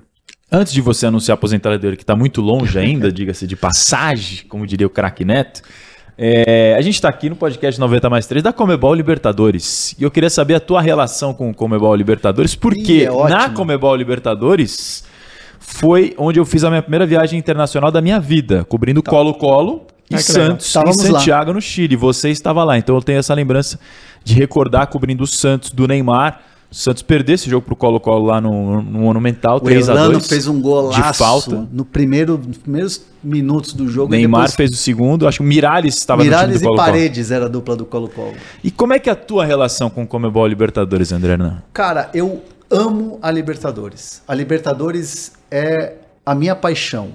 A Libertadores é o campeonato que eu mais gostei de trabalhar, e mais gosto de trabalhar, e mais gosto de ver. A Libertadores é uma coisa mítica, uma coisa mágica, assim, é um negócio que você muitas vezes eu vejo gente no Twitter falar, ah, mas essa Libertadores, não sei o quê. Cara, é um campeonato que ele tem as suas particularidades, né? Ele tem a sua... A Libertadores, a Conmebol Libertadores é uma cultura do futebol. Ela anda sozinha, a história dela por si só, né? Então, assim, eu tive grandes momentos trabalhando na Libertadores, tenho histórias aqui, eu posso ficar até amanhã contando história de Libertadores, e é o campeonato da minha vida, cara. Disso que o povo gosta. Eu já cobri Copa, já cobri 2 Copas, em loco, como repórter e tal, Olimpíada, Eurocopa, Pan-Americano, que aí já é de outros esportes, Brasileirão, tudo que você pode imaginar, eu cobri, mas a Libertadores é um negócio que... me pega pelo coração, cara. Eu gosto muito desse campeonato. Relembra aí algumas histórias legais de Libertadores que você teve no ofício. Cara, eu vou aqui lembrar da primeira, que foi 2011. Eu virei repórter na TV em 2010, 2009 para 2010. E aí eu me lembro que naquele ano de 2011, acho que eram 3 grandes de São Paulo na Libertadores. Aí eu me lembro que colocaram dois repórteres mais experientes para fazer Corinthians e Palmeiras, ou Corinthians e São Paulo, não me lembro. E aí, tipo, eu tava novatinho ali, pô, joguinhos do Santos aí e tal, pega aí. E aí eu fui e tal, pô, Neymar, Ganso, não sei o quê, aquele timaço, campeão. E eu fui até a final, até Montevidéu. Montevidéu, Estádio Centenário e tal, aquele espetáculo. O maior recebimento que eu vi na minha vida, cara, eu falo isso. Ali, cara, uma loucura. Maior entrada de um time que eu vi em loco foi esse final Peñarol e Santos. Foi uma final, né? É que Boca é... eu nunca fiz jogo na Bombonera. Aí eu Boca não sei. É um negócio inacreditável. Primeira vez que eu fui na Bombonera e fiz um jogo lá, eu chorei, cara. Porque quando teve aquela entrada em campo, que o time, a gente fica aqui desse lado no banco e o time vem de lá, né? Quando vem, sobe um negócio que... Você sente aquilo na alma, cara. É um negócio inacreditável que é a Bombonera. Era um Boca Newells que eu tinha ido fazer, porque o Sport TV não tinha todos os jogos e tal, não sei o quê, e eu fui escalado para fazer aquele Boca Newells. Cara, que negócio inacreditável, surreal, assim, cara. E essa primeira competição foi a grande da minha vida, assim, que eu guardo com carinho por tudo que aconteceu, pelos percalços, por cobrir o Santos e tudo mais. E aquela final no Centenário de Montevidéu, que eu guardo, assim, como se fosse ontem, assim, coisas, memórias.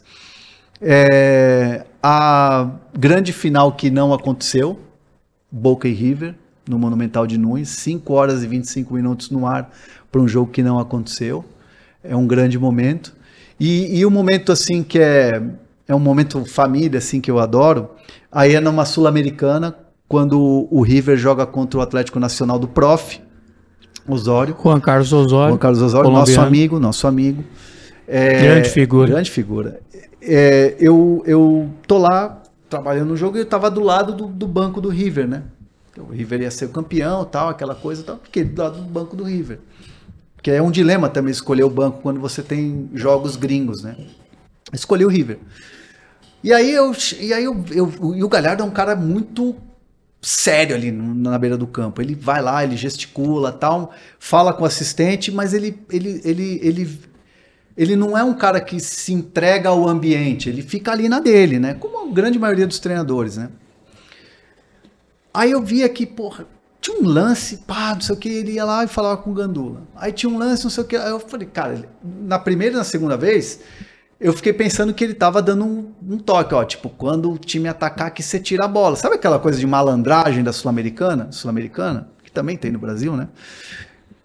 Eu pensei, aí daqui a pouco eu vejo que ele apertou a bochecha do moleque. Eu falei, cara, tem um negócio diferente aqui, né? Aí eu cheguei no banco e falei assim, amigo, Prof gosta de você, né, tal. Ele falou, mi padre. Tá que pariu.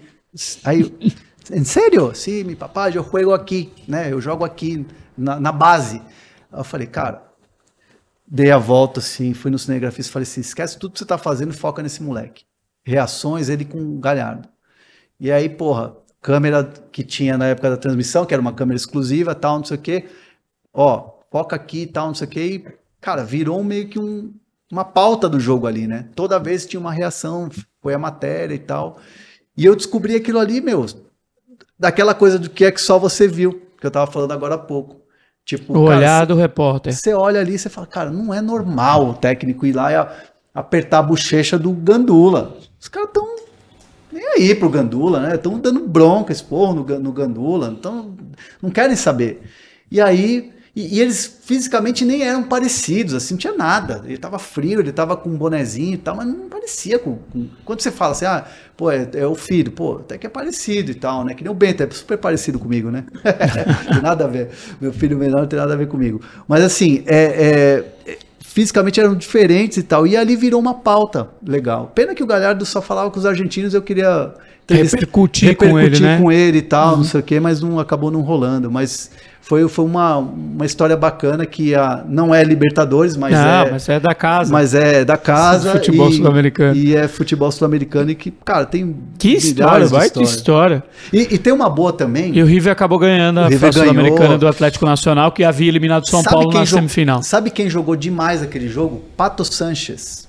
Grande hoje, Sanches. Hoje não faz mais parte dos fãs ali do Santos. Mas... Que no ano seguinte ganhou a Libertadores, se não me engano, como capitão. Como capitão, levantou a taça. É. E maestro daquele time. É o maior artilheiro estrangeiro, acho, da história do Santos.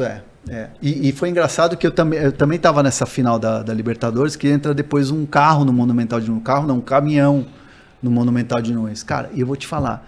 Era difícil a gente conseguir entrevista, tinha ali ao vivo, exclusivinha com os caras, né? Com qualquer jogador gringo. O cara vai falar, o que é esse cara? Esse microfone que eu não conheço, esse cara que eu nunca vi na vida. O cara vai embora, não tá nem aí. E aí eu me lembro, cara, que eu, tipo, cheguei pra essa final e aí eu mandei uma mensagem pro Álvaro Pereira, Palito Pereira. Palito, lateral esquerdo da seleção uruguaia também, que jogou no São Paulo. Que é parceiraço do Pato Sanches. Aí eu falei assim, eu falei assim pra ele, porra, o Palito... Tô aqui sozinho, não conheço ninguém, eu sei que você é parceiro, faz a minha moral aí. Aí ele, não, peraí e tal. Aí pegou, ligou pro Sanches, aí ó, manda um WhatsApp pra ele aí, pro Pato Sanches. Fala que você é um meu amigo e que você vai entrevistar se o River for campeão. Beleza, puf, mandei, aí ele mandou um joinha lá, tal, um valeu. E aí quando acabou o jogo, pá, fui direto nele, né? Sou amigo do Pato, sou amigo do Palito. Aí eu falei assim... Pato e Palito. Aí eu falei, Sanches, amigo de Palito. Isso aí, Sanches, amigo de Palito. Ele, beleza. Pulou uma grade e foi falar comigo. Foi uma exclusivinha que eu fiz com ele pro Sport TV, cara. Então, assim, é difícil, cara. A sua familiaridade com o idioma, com o espanhol, ajuda, por questão da sua família ser chilena, te ajuda em muito com jogadores sul-americanos, né? Fora brasileiros. E eu vou te contar uma, que o sucesso do trabalho no Boca e River, naqueles 5 horas que a gente segurou no ar e eu ali no campo, né, cara, difícil, não é fácil você segurar e dar informação e trazer informação em cima do laço, não esperar alguém dar e depois você pegar a carona, cara, foi graças a essa relação que você vai criando. Uma vez eu fui fazer um jogo em Cochabamba e a gente fez uma parada, né, a gente fez como é que fala? Uma escala. E aí eu deixei cair o meu bilhete no chão. Aí vem um senhor e olha assim, sujo, né? Não é sujo, é seu? É seu. Aí eu, sim, ele, Alarcon, que é o meu sobrenome, né? Que eu sou André Hernan, é nome, né? Tu abestido. André Hernan Riveros Alarcon. Aí o cara, você é parente do Carlos Alarcon, que foi um cara chefão da arbitragem. Eu falei, não, um monte de gente me pergunta, mas não sou. Não tenho nada a ver com Carlos Alarcon, tal, paraguaio, não sei o que, sou família chilena, assim e tal. Aí ficamos trocando ideia. E aí ele, delegado da Conmebol, trocando ideia, passa 5 horas ali que o voo atrasou, conexão e tal. Acabou, porra, ele foi pra Argentina, eu tava indo pro Brasil, um saludo, tal, trocamos telefone e tal, não sei o que. Aí chega na final, Boca e River, quem que é o delegado? Mi parceiro, mi pana. Ô, Alarcon, fica esperto que vai acontecer isso. Alarcon, vai acontecer isso, não sei o quê. Porra, então assim, são as relações que a gente vai criando na vida, cara. Se o cara, de repente, se eu tivesse falado pra ele, não sou parente do Alarcon, quero que, não, se dane, o Alarcon, sei lá. Talvez não tivesse esse sucesso no trabalho pelas relações que a gente vai criando. E a galera da Conmebol é sensacional, né, cara? Tipo, a galera é da resenha, os delegados são da resenha. Então, pô, é muito bacana isso. O Hernan tocou nesse ponto e me ajudou a lembrar uma pergunta que eu queria ter feito, a gente passou, mas agora foi bom que ele me deu o gancho. Você acha que a tua principal qualidade é a relação com as fontes que você cria? Então, eu costumo falar que eu sou um RP, cara. Sou um Relações Públicas. Sabe aquela coisa do vereador? O cara tá se candidatando, o cara quer voto. Mas acho que é um pouco da personalidade, que eu sou assim, né? Vocês me conhecem. Como vida, na vida. Na vida. E eu acho que você carregar isso como uma coisa assim de tipo, é mais do que o trabalho, é mais do que tipo, simplesmente preciso de você, eu acho que isso faz com que as pessoas tenham essa empatia. Porque o jornalista, ele é esse cara tipo... Jornalista. Já tem um pé atrás. E aí quando você mostra um pouco a sua cara, como você é no dia a dia, acho que ajuda a quebrar um pouco desse gelo, né? Pô, você é jornalista, mas é um cara gente boa, chega aí. Apesar de ser jornalista, é gente boa.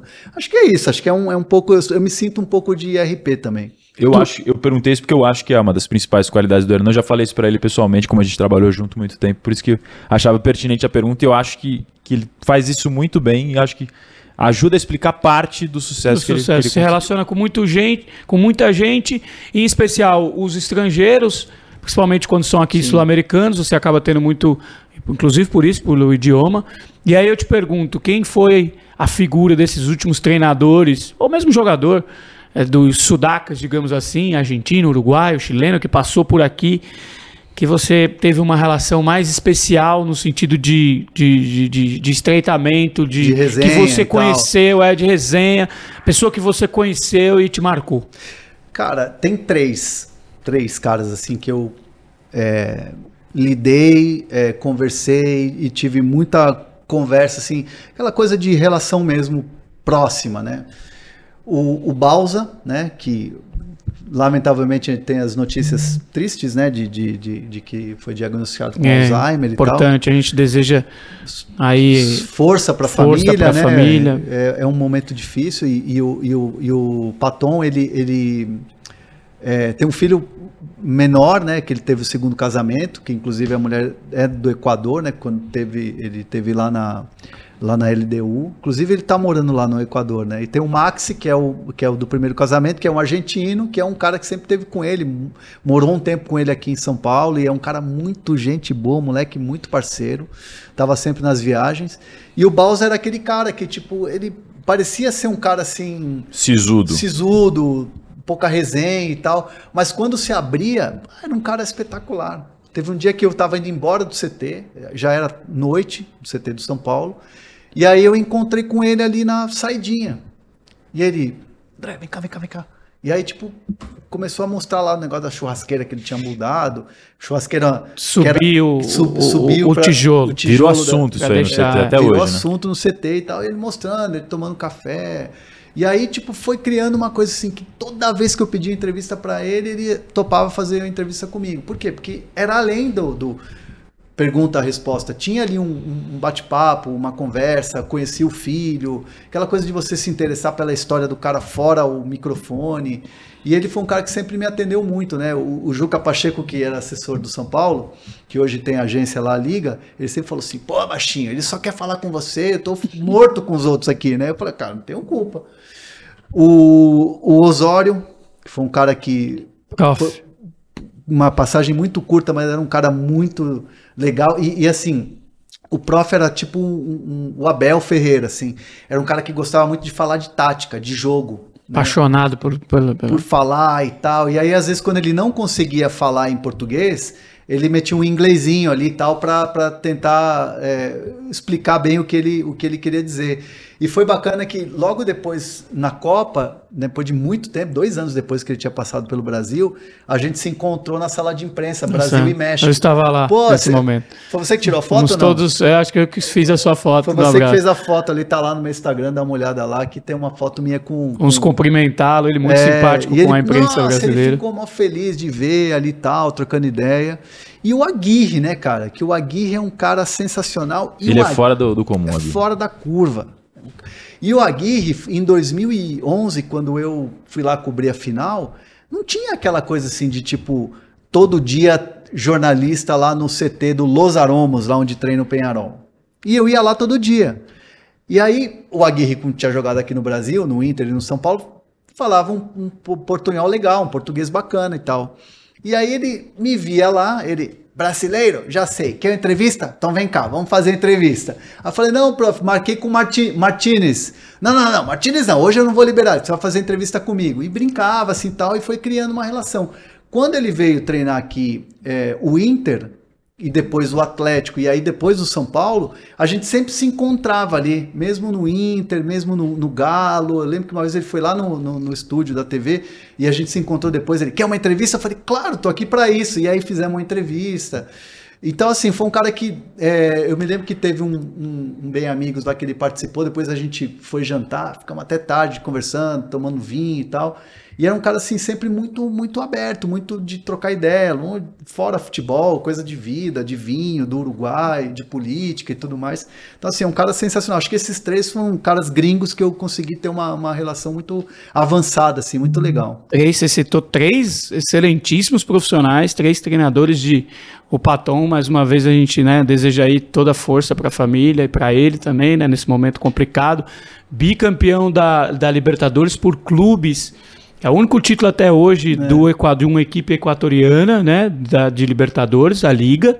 Nunca havia ganhado, e aquele título histórico no Fluminense, aquele grande Fluminense que Thiago tinha Neves batido, fazendo 3 gols em final. Que tinha batido assim São Paulo e Boca, 2 monstros. Né? E depois ele tira a maldição do San Lourenço, que era entre os 5 lá chamados maiores clubes argentinos, né? O San Lourenço era o único que não havia ganhado o símbolo Libertadores. O símbolo do San Lourenço era Casla, né? Que é o Clube Atlético São Lourenço de Almagro. Uhum. E era Clube Atlético sem Libertadores da América. Ah, era essa zoeira. Era pilha. E aí, tipo, ele falando depois na resenha, logo depois, ele falou: Tirei da boca de todos os argentinos, torcedor do Boca, torcedor do River. Aí, tipo, exorciza o Patão. Mandou um chupa lá e tal, uma coisa assim. O Aguirre que faz um gol do último título do Peñarol em 87 contra o América de Cali. No último minuto, um gol absurdo ali nos últimos minutos, um gol histórico, dos maiores da história da Libertadores, sem dúvida. Tipo uma pegada meio Gabigol ali, o jogo tá acabando e tum, né? O América de Cali, que hoje tem o Osório como treinador, tá lá na Colômbia. E em comum com esses três que você falaram... Esse que você falou do San Lourenço. Não, a final do San Lourenço não, né? Não, do Aguirre e Peñarol. Ah, 87, do Peñarol com a América de Cali, o jogo no final acabando, o América de Cali vai ser campeão e o Aguirre faz um gol inacreditável, crava. E o que você disse dessas três figuras, além dos profissionais que são, né, ganharam, conquistaram, o respeito que tinham, né? Sim. Eu tenho uma passagem que foi pro Osório que me marcou muito, para ver o respeito que tinha com a questão profissional, jornalista, que eu lembro que na última coletiva dele, antes dele ir embora, já estava fechado com a seleção do México, né? Foi um jogo depois contra o Atlético Paranaense, na época eu era setorista, eu dividia com vocês a cobertura, e eu perguntei para ele na coletiva: professor, o que você vai mais sentir falta do Brasil? Aí ele falou: das tuas perguntas. E aí eu explico por quê. Porque na coletiva anterior, pra você ver, na coletiva anterior que ele não estava ainda fechado, mas ele estava brigado meio que... Era uma situação importante contextualizar. Contextualizar. Ele estava com uma situação com a diretoria, porque o Aidar tinha mandado, o presidente Carlos Miguel Aidar, na época, rolou aquele lance de mandar por WhatsApp... mexer na escalação, que uma coisa que... O Prof. Osório fazia o tal do rodízio. Do rodízio, você pare com o rodízio, por WhatsApp, uma coisa que foge, né? Aí os bons tratamentos entre um profissional mandar por WhatsApp, porque ele precisa mudar do time, não é muito comum, é meio raro. O presidente já falando com o treinador sobre escalação, já não é algo... é muito, né? E aí, eu perguntei para ele na coletiva: você confia na diretoria do São Paulo? E a resposta categórica foi: não. E a partir dali já não existe mais relação, né? Eu tava nessa coletiva. Aliás, um parênteses, eu já falei sobre você, perguntador, já falei isso em rede social. Márcio Porto é um grande perguntador também. Ele é modesto, não precisa falar dele mesmo. Eu falo, não tem problema. Não, é um grande perguntador. Não, e principalmente assim, né? Aquela coisa de coletiva. Ah, que um diazinho morto, não vai resenhar. Vem Marcito Porto com aquele jornalzinho embaixo do braço, que era carinha de, tipo, tô aqui, né? Humildemente, toma. E perguntas boas, normalmente, não sei se você concorda, pode até me dar pro Hernan depois. Curto e grosso, direto. Sim ou não, por quê? O cara não tá esperando, né? Geralmente aquela pergunta, essa com um comentário, você já mata a pergunta. Exato, né? Você dá a opção da resposta. E é legal, assim, o Marcito falar dessa coisa do bastidor. Sabe como é que eu me aproximei do Paton e consegui ganhar a confiança dele? Que a minha primeira resenha com ele no CT, quando eu consegui pegar ele de canto, eu tava na final de 2014, San Lourenço e o time do Nacional do Paraguai.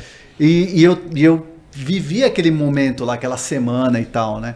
E eu via o choro das pessoas. Como aquilo foi importante, como aquilo foi importante e tal. E aí eu lembro de detalhes do jogo, lembrava de detalhes do jogo, que ele, tipo, falou: cara, você tava lá mesmo, pô, vem cá, vamos conversar e tal. E aí começou a me contar uns bastidores daquele time, que era um time ruim, tinha lá umas lideranças negativas quando ele chegou, e aí ele reúne todo mundo e dá uma bronca, fala: vou largar agora. E aí, tipo, o time encaixou e foi jogando. Buffarini era o lateral do... Nossa, virou novela aqui. Do San Lourenço. São Paulo contrata ou não? Que o Buffarini depois, naquela final Boca e River, na semana, eu mandei uma mensagem para ele, pô, tá difícil, ele, pô, tá difícil, tal, não sei o quê, e aí no Brasil? Eu falei, não, não tô aqui, ele, você tá aqui? Eu falei, é, tô aqui, tô cobrindo, né, a gente tá transmitindo, tal, ele, pô, vai ficar até a resolução do jogo, eu falei assim, é, vou ficar aqui até a resolução do jogo. Qual o seu hotel? Ah, meu hotel é tal. Pô, ele passou lá, foi me buscar, me levou pra casa dele pra jantar. Jantamos eu, ele e a mulher dele, Bufarini, conversando, mano, contando os bastidores do vestiário, daquele Boca e River, de como tinha sido, que cortaram a internet, cortaram a energia, porque ele tava jogando no Boca, no né? Boca. Cortaram tudo, ele falou, puta, eu vi o Pablo Pérez sangrando lá, comecei a rezar. Cara, tipo... A quantidade de notícias que sai de um evento desse aí. É muito louco, cara. E criar essa relação com os caras, né? Que é o mais importante, né?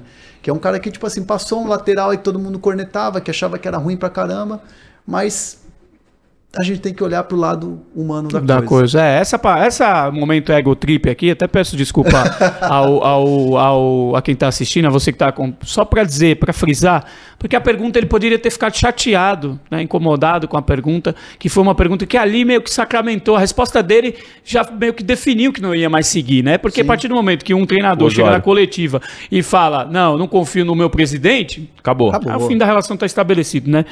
E aí não, ele foi respeitoso ao ponto de, na coletiva seguinte, dizer, sua pergunta, ele até citou, me deixou com a faca do pescoço, mas era a pergunta que tinha que fazer, então todo respeito ao Prof. Osório, essas pessoas, né, que você acaba tendo uma relação disso, né, de ele respeitar o trabalho jornalístico, sim. Né, entender que você está ali para fazer e o que muitas vezes você precisa passar disso na tua função de perguntador, né, que o cara se incomodar com a pergunta, mas é o seu ofício, é o que você tem que fazer. Sim, ontem, por exemplo, dá o crédito para o Marco Belo, da Transamérica, na pergunta para o Vitor Pereira sobre o Roger Guedes.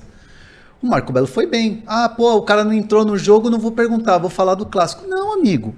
Às vezes a notícia não tá nas quatro linhas, tá fora. E eu sempre busquei isso. E ontem foi um exemplo do que o Marcito fez, que é o tesão do jornalismo. Queria até emendar em cima disso, porque tá fresquinho ainda. Essa semana é muito importante pro Corinthians, né? Porque vai definir a sua vida aí na Conmebol Libertadores, está em segundo lugar do seu grupo, enfrenta o Always Ready na Arena Neoquímica, na Neoquímica Arena, né? Então... confirmando, pode confirmar a sua classificação com uma vitória para ir às oitavas. Posso fazer um jabazinho aqui ou não? Claro. Corinthians e Hours Ready no Facebook do Desimpedidos. Isso aí, olha cá. Você tá sabendo, né? Opa, parceria aqui com a gente, Conmebol Libertadores, Chico, oficial. Chico, a voz do Hexa narrando, o Bira vai estar comentando, eu também vou estar ali meio que repórter comentarista e tal. Ó, que legal, muito bom então... você puxar, que na quinta-feira tem transmissão no Facebook e o ótimo com parceria com o Desimpedidos, legal pra caramba. O Desimpedidos nem precisa falar o trabalho que fazem aí, a referência em conteúdo digital. Né? E o Corinthians decide sua classificação. E eu queria aprofundar nessa questão do Roger, que você já falou, a questão, mas teve uma declaração que o torcedor do Corinthians, alguns torcedores do Corinthians, nessa mesma declaração sobre o Roger, no momento em que ele vai explicar o que está acontecendo, ele vai contextualizar, e ele fala assim, eu também queria treinar o Liverpool e não posso. O que você achou? Eu achei ali que, inclusive, eu falei com algumas pessoas do Corinthians sobre isso. Eu falei assim, e aí, Liverpool? Que isso? Botei pilha, né? E a resposta do outro lado foi assim, meio que gargalhando, tava falando assim, cara, tipo, assim, a pessoa me disse, eu tô vendo a loucura que tá a rede social, mas o Vitor falou aquilo na ironia, ninguém pegou a ironia. Tipo, foi uma ironia, querer eu quero, mas... Claro. E poder, né? Sim. Querer eu quero comprar uma Ferrari saindo daqui. Pra dar só uma voltinha lá e tal, só deixar na garagem, dar uma voltinha, deixar na garagem. Mano, e aí? Não dá, né? Não rola. Então, assim, muita gente não pegou essa ironia, mas quando você escreve, se eu te mandar uma mensagem aqui agora no WhatsApp, falar assim, eu quero treinar o Liverpool, eu queria treinar o Liverpool, você vai entender o quê? Tipo, cara, o André quer ser o treinador do Liverpool, mas ele quer desbancar o Klopp. Se eu falar aqui pra você, olhando no seu olho, eu falo assim, treinar o Liverpool eu quero, né? Você vai perceber na palavra e no gesto a ironia. Então, assim, como é um cara novo, que a gente não conhece, que a gente viu poucas coletivas, até pegar a manha do cara, você não entende o que é uma ironia e o que não é. E ali foi uma ironia. É a mesma coisa do Abel Ferreira. No começo a gente achava que ele, tipo, falava as coisas e, tipo, tava ali. Mas Agora você pega um pouco aquele tom irônico, quando ele quer provocar, quando ele quer soltar uma pimentinha aqui, porque a gente conhece o cara, é o Cuca, que a gente conhece, ó, muito tempo. E aí é um pouco da personalidade. Então eu vejo isso como positivo, e não vejo, eu não acho que o torcedor do Corinthians tem que ficar pé da vida, porque o cara falou, não menosprezou o Corinthians, ele claro. Simplesmente colocou uma situação ali. Possivelmente na próxima coletiva ele vai comentar sobre a repercussão, né? Se alguém perguntar ainda, olha, por que isso, professor?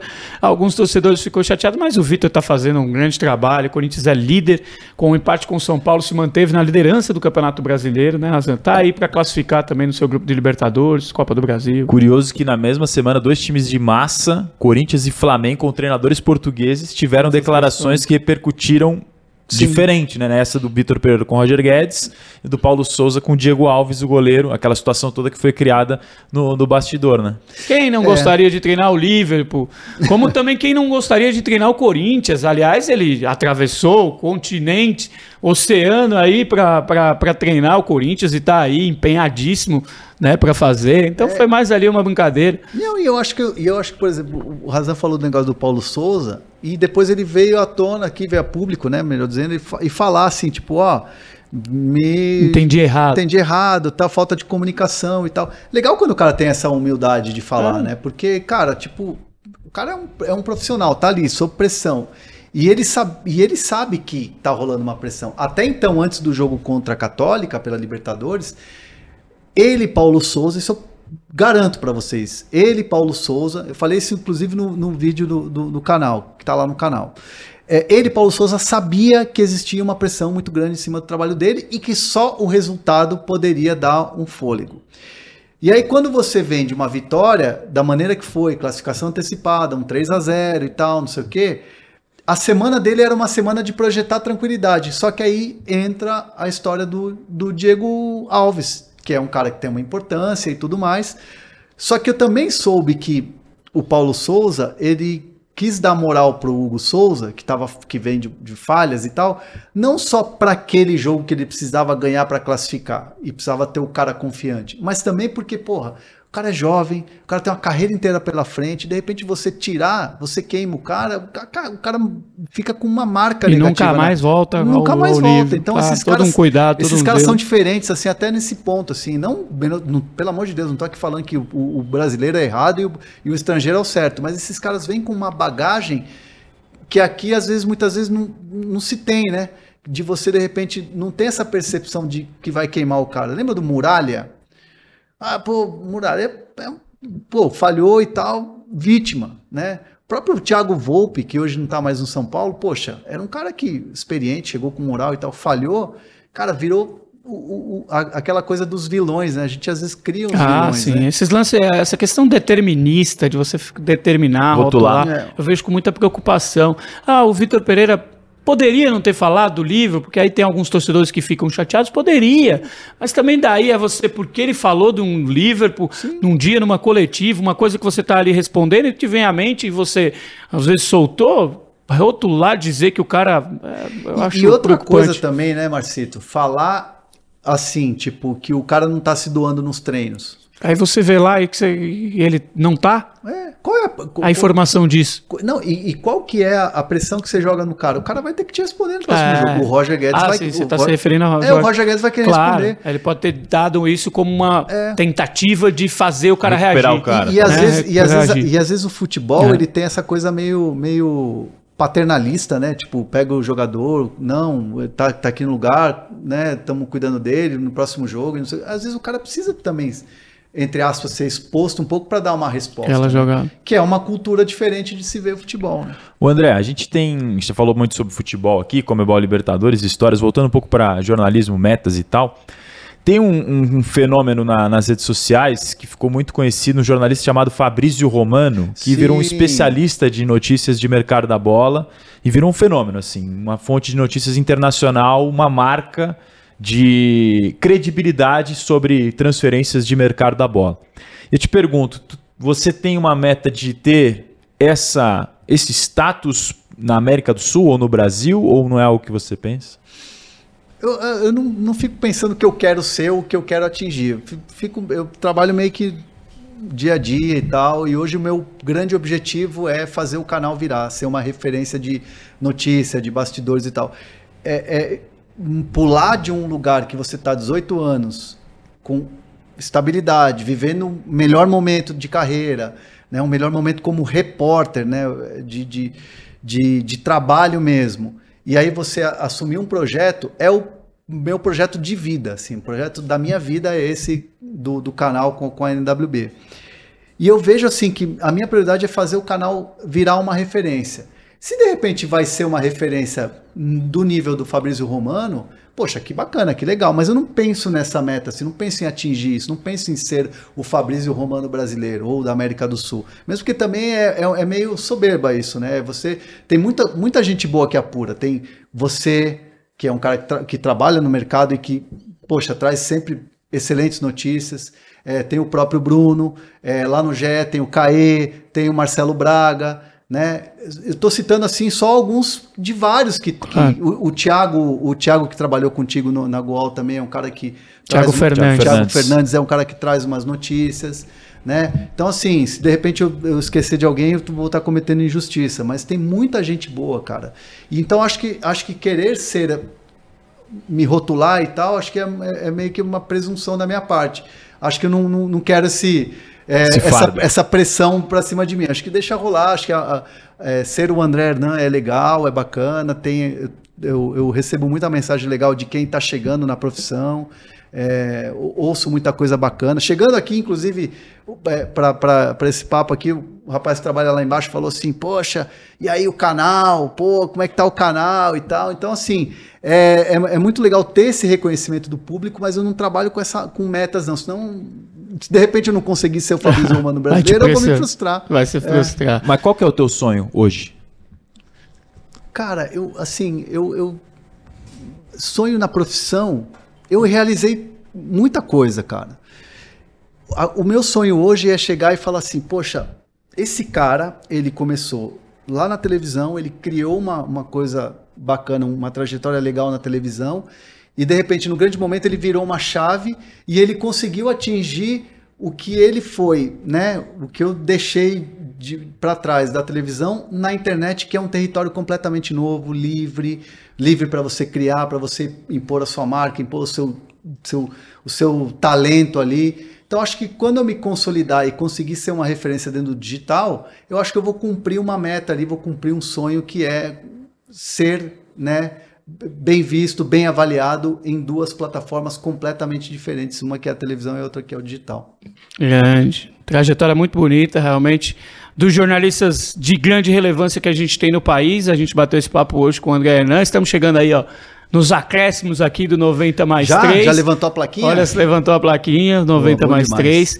A gente falou em Liverpool, porque esse próximo sábado, né, tem aí a final da Champions League em Paris, joga com o Real Madrid. E com certeza o Klopp, não é o Vitor Pereira, o treinador, mas o Klopp e o Ancelotti vão estar de olho nessa semana aqui na Libertadores também, porque sabe que quem ganhar lá, depois tem no Mundial. E para eles fazer esse caminho aqui da América, conquistar a América para enfrentar Real Madrid ou Liverpool no final do ano, tem aí uma rodada decisiva. Para a gente encerrar, Hernan, pegar os teus palpites aí para os jogos dos brasileiros, pra gente, você que tá agora também, como vai ser quinta-feira no jogo do Corinthians, meu repórter, comentarista, então você já vai treinando aí pra você ter, vamos ver como é que tá afiado nos palpites. A gente tem os brasileiros em situações de definição, né, começar aí pelo Palmeiras, que já é do grupo A ali, já tá garantidíssimo, 15 pontos, mas recebe o Deportivo Táchira em casa. Você acha que vai confirmar o 100% de aproveitamento? Palmeiras vai, assim, o Deportivo Táchira, com todo o respeito ao Táchira, o distrito de Táchira é goleada, Palmeiras vai golear, e eu entendo que o Palmeiras não precisa nem fazer força, pode colocar um time alternativo ali, pode colocar o time B, a molecada, Gabriel Menino, que está voltando a recuperar a confiança. Com nível. E acho que é isso, acho que é barbada ali. Se isso acontecer, o Palmeiras vai se isolar no recorde de gol na fase de grupo, já está empatado com o River Plate com 21 gols, em fase de grupo já são os recordes. Se isso acontecer, isso vai se isolar. Tem também no grupo B, Atlético Paranaense brigando por vaga, recebe o Caracas em casa, se vencer confirma a classificação, Felipão, né? Felipão cascudão, né? Já venceu agora, ontem o Avaí brasileiro. Cara, o Felipão é um baita de um personagem maravilhoso. Não, né? O Atlético Paranaense? Ontem teve o Pote que fazendo na Libertadores. Na primeira na Libertadores, sim.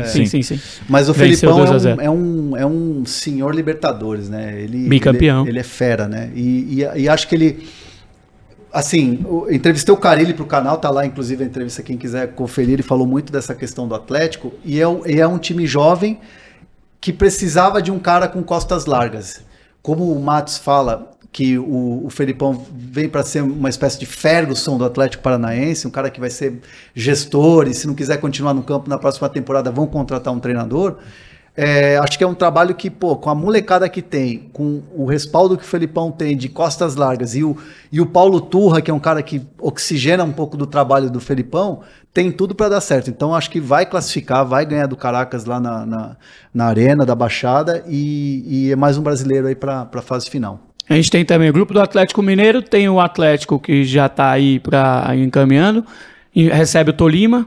Barbada, né? Barbada também? Barbada. Quarta-feira, inclusive, o canal vai estar lá acompanhando esse jogo, hein? Olha só. Estaremos lá. Mineirão. Acompanhando o jogo no Mineirão. Tolima vem bem no Campeonato Colombiano, tá, cara, brigando, é cascudo, né, brigando por vaga. Na Sula contra o América, inclusive Mineiro. No segundo colocação aí. Né? Na Sula do ano passado também engrossou, né?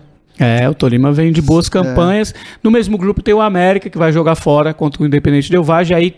Já eliminado. Sonhando ainda por uma vaga na Sul-Americana. É isso. Os terceiros lugares dos grupos pegam vaga na Sul-Americana, nas oitavas. O que você acha do América contra o Del Valle? O Del Valle é um time bom, cara. O Del Valle, o Sornosa tá jogando muita bola. Tem um ponta lá, que é o centroavante argentino, que é muito bom. O cara faz aparelho, Bauman, que é experiente. Bom jogador. E tem um moleque ponta, tem dois nomes, Billy Arce, rápido, 23 anos. Tiveram uma derrota dura ontem no Campeonato Equatoriano. Mas eles estão focados, né? Na Libertadores, né? Possibilidade de fechar o primeiro turno na frente. Mas acho que o Del Valle é favorito. Del Valle vence o jogo. O Fortaleza tem uma missão difícil. Nossa, fora de casa, Colo-Colo, que você conhece muito bem, né? Fortaleza e Colo-Colo, Fortaleza joga pelo empate. Cara, o Colo-Colo para avançar. O Fortaleza mas o jogo é no Chile. O Fortaleza é meio que minha decepção dessa temporada, cara. Eu botava tanta fé no Fortaleza. Pô, mas tá aí brigando por vaga nas oitavas, Não, tô falando assim, jogos no Campeonato Brasileiro, não tá vencendo, perder em casa contra o Fluminense no fim de semana. Tem a possibilidade da Libertadores, eu acho que vai fazer muito bem essa vitória e a classificação pro trabalho, né? Pra aquela coisa da confiança do trabalho. O Voivoda é bom treinador. Quero muito que o Fortaleza se classifique. Gosto muito do presidente Marcelo Paes, acho que ele faz um trabalho sensacional. Mas é difícil, cara, porque o Colo-Colo é timinho cascudinho, é chatinho, cara. Mas, enfim, eu entendo que bola, acho que o Colo-Colo, o Fortaleza passa. Fortaleza está apostando. Fortaleza. E tem mais, viu? 2 títulos já na temporada, viu? Acho que tá sendo muito crítico com o Fortaleza aí. Não, mas já ganhou Copa do Nordeste, o Campeonato Cearense está aí. Tô decepcionado com o brasileiro. É uma questão da campanha do brasileiro. Flamengo já está com situação definida aí também. Agora é acalmar o bastidor lá, depois da coletiva, depois do jogo do Goiás, acalmar o bastidor, recuperar os jogadores lesionados e o trabalho... Eu acredito no trabalho do Paulo Souza, eu acompanho bastante o bastidor do trabalho do Paulo Souza, tenho contatos ali e é um trabalho que tem tudo para crescer. A questão é a paciência e esquecer o ex, né? Deixa o ex lá, né? Então, fica aquela coisa de olê, mister, acho que isso mais atrapalha o time do que ajuda. Claro, todo torcedor tem o direito de fazer o que quiser, torce e paga ingresso para isso, mas eu acredito no trabalho do Paulo Souza. Certo. Bragantino tem missão difícil, joga fora contra o Nacional do Uruguai. Boladaço. Cara, eu assisti e torci muito pro Bragantino no jogo contra o Estudiantes. Perdeu por 1-0. Tava com a minha filha lá, a Nina, falando assim, Estudiantes é um time lá de La Plata, time forte, pô, e o Bragantino e o Red Bull, o Red Bull acho que vai ganhar e tal. E, pô, tomou o golzinho lá. De puxeta. Golaço do Del Prete. Né? Golaço. E aí, agora ficou difícil, né? Ficou complicado. Precisa ganhar lá do Nacional. Pode até empatar, dependendo do resultado do outro jogo. Mas vai depender muito se o Vélez não vence o Estudiantes. Dos confrontos. Acho que não vai rolar. Acho que vai ser difícil pro Bragantino, infelizmente. Corinthians e Already, o jogo que você vai estar na transmissão. Vou estar lá, acho que o Corinthians tem tudo para ganhar. Se eu sou o Vitor Pereira, abro mão dessa coisa de jogar com jogar com 3 zagueiros. Vai depender muito da evolução do Fagner, né? Se vai ter condições ou não, porque o Rafael, o português, não joga porque não está inscrito, né? Só poderia na fase seguinte. O João Pedro, né, não recuperou ainda. Jogou com o Mantuan, o clássico de ontem. Lateral direito está sendo uma questão no Corinthians, né? Está sendo uma questão. Até então, o Piton já fez no jogo do Boca, já jogou na ala direita. Eu jogaria, né? Mas aí é o treinador, né? Mas assim, jogar num 4-4-2 mesmo com o João Vitor, que já fez essa função, né? E o João Vitor, jogador aí que na janela, ó, vai ser difícil segurar. Olha aí, já esquentando o bastidor. Então o Corinthians também vence, classifica. O Corinthians vence bem. Fizemos aí o repasse, semana importantíssima. Aí semana que vem você pega esse vídeo e fala assim, ó, errou tudo. Errou só. Faz a conferência do boletim do André Hernan, nota vermelha, nota azul. Já tá marcado, inclusive na semana passada o Cicinho veio aqui. É verdade. Cravou que o São Paulo ia ser líder, né? E o São Paulo empatou o jogo. Falou que ia ganhar do Corinthians 2-0 sentado nessa cadeira. Né? Algumas pessoas já, claro, resgataram essa entrevista, já fizeram aquele meme e tal, pra dar aquela cutucada. Cicinho é um brincalhão, tá muito bem lá no programa do Benja. O São Paulo fez 1-0, mas o Corinthians empatou. Uma bela cabeçada do Adson, né? O clássico majestoso aqui de São Paulo, 1-1. Chegamos ao fim desse bate-papo, André. Muito obrigado, viu?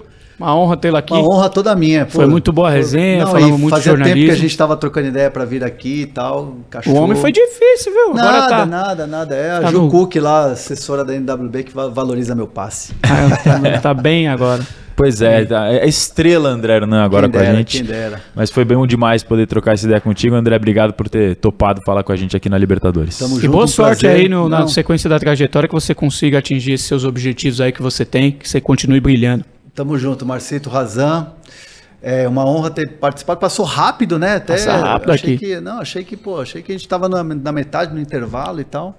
Mas foi muito bom, bacana poder falar um pouco do trabalho, poder lembrar grandes histórias de Libertadores, falar de jornalismo, que é o que a gente gosta, e falar desse projeto novo aí que estamos indo, a gente está decolando. Isso aí, toda sorte ao Hernan. Marcelo Hazan, muito obrigado também pela parceria. Tamo junto. Valeu sempre, Marcito. Começar segunda-feira aqui contigo, dividindo bancada, é sempre muito bom. Bom, o prazer é meu, toda a honra é minha. A gente sempre recebendo convidados legais para trocar essa ideia. Espero que vocês tenham gostado aqui. Não se esqueçam, né? Curtam, se inscrevam no canal, espalhe o link. E lembrando, Marcito já deu a letra, sexta-feira agora, depois da definição da fase de grupos, a última rodada, sorteio da Conmebol Sul-Americana e da Conmebol Libertadores, 13h, mas a gente vai estar ao vivo já antes, para fazer aquele esquenta, uma análise prévia, e aí acompanhar tudo que vai acontecer nos caminhos em busca da glória eterna e da grande conquista. Exatamente, encontro marcado na sexta-feira, vai estar toda a equipe aqui, eu vou estar com o Hazan, vai ter Bianca Molina, a Bianca que também na quarta antes... Comanda sempre o A Glória é Delas, vai receber convidados especiais, jogadores do Fortaleza aqui, vão vir aqui do Fortaleza, não, do Ferroviária, grande Ferrinha, né, atual aí, campeão recente da Libertadores, atual campeão Corinthians, né, então você tem um encontro marcado aqui nos nossos canais, na programação, a nova programação dos canais da Conmebol Libertadores, vai ter muita novidade legal para você aí, em termos tanto de convidados como de programa, vem aí uma novidade muito boa, que eu não vou falar muito aqui não, porque senão o André Hernan, que já é apurador aí de notícias, já vai querer aqui, perguntar, mas logo vem novidade por aí. É isso aí, muito obrigado pela sua audiência, toda segunda-feira a gente tem 90+3, então até a próxima e boa semana para você, boa semana de Copa, que é sempre melhor quando a gente tem. Até mais. Valeu!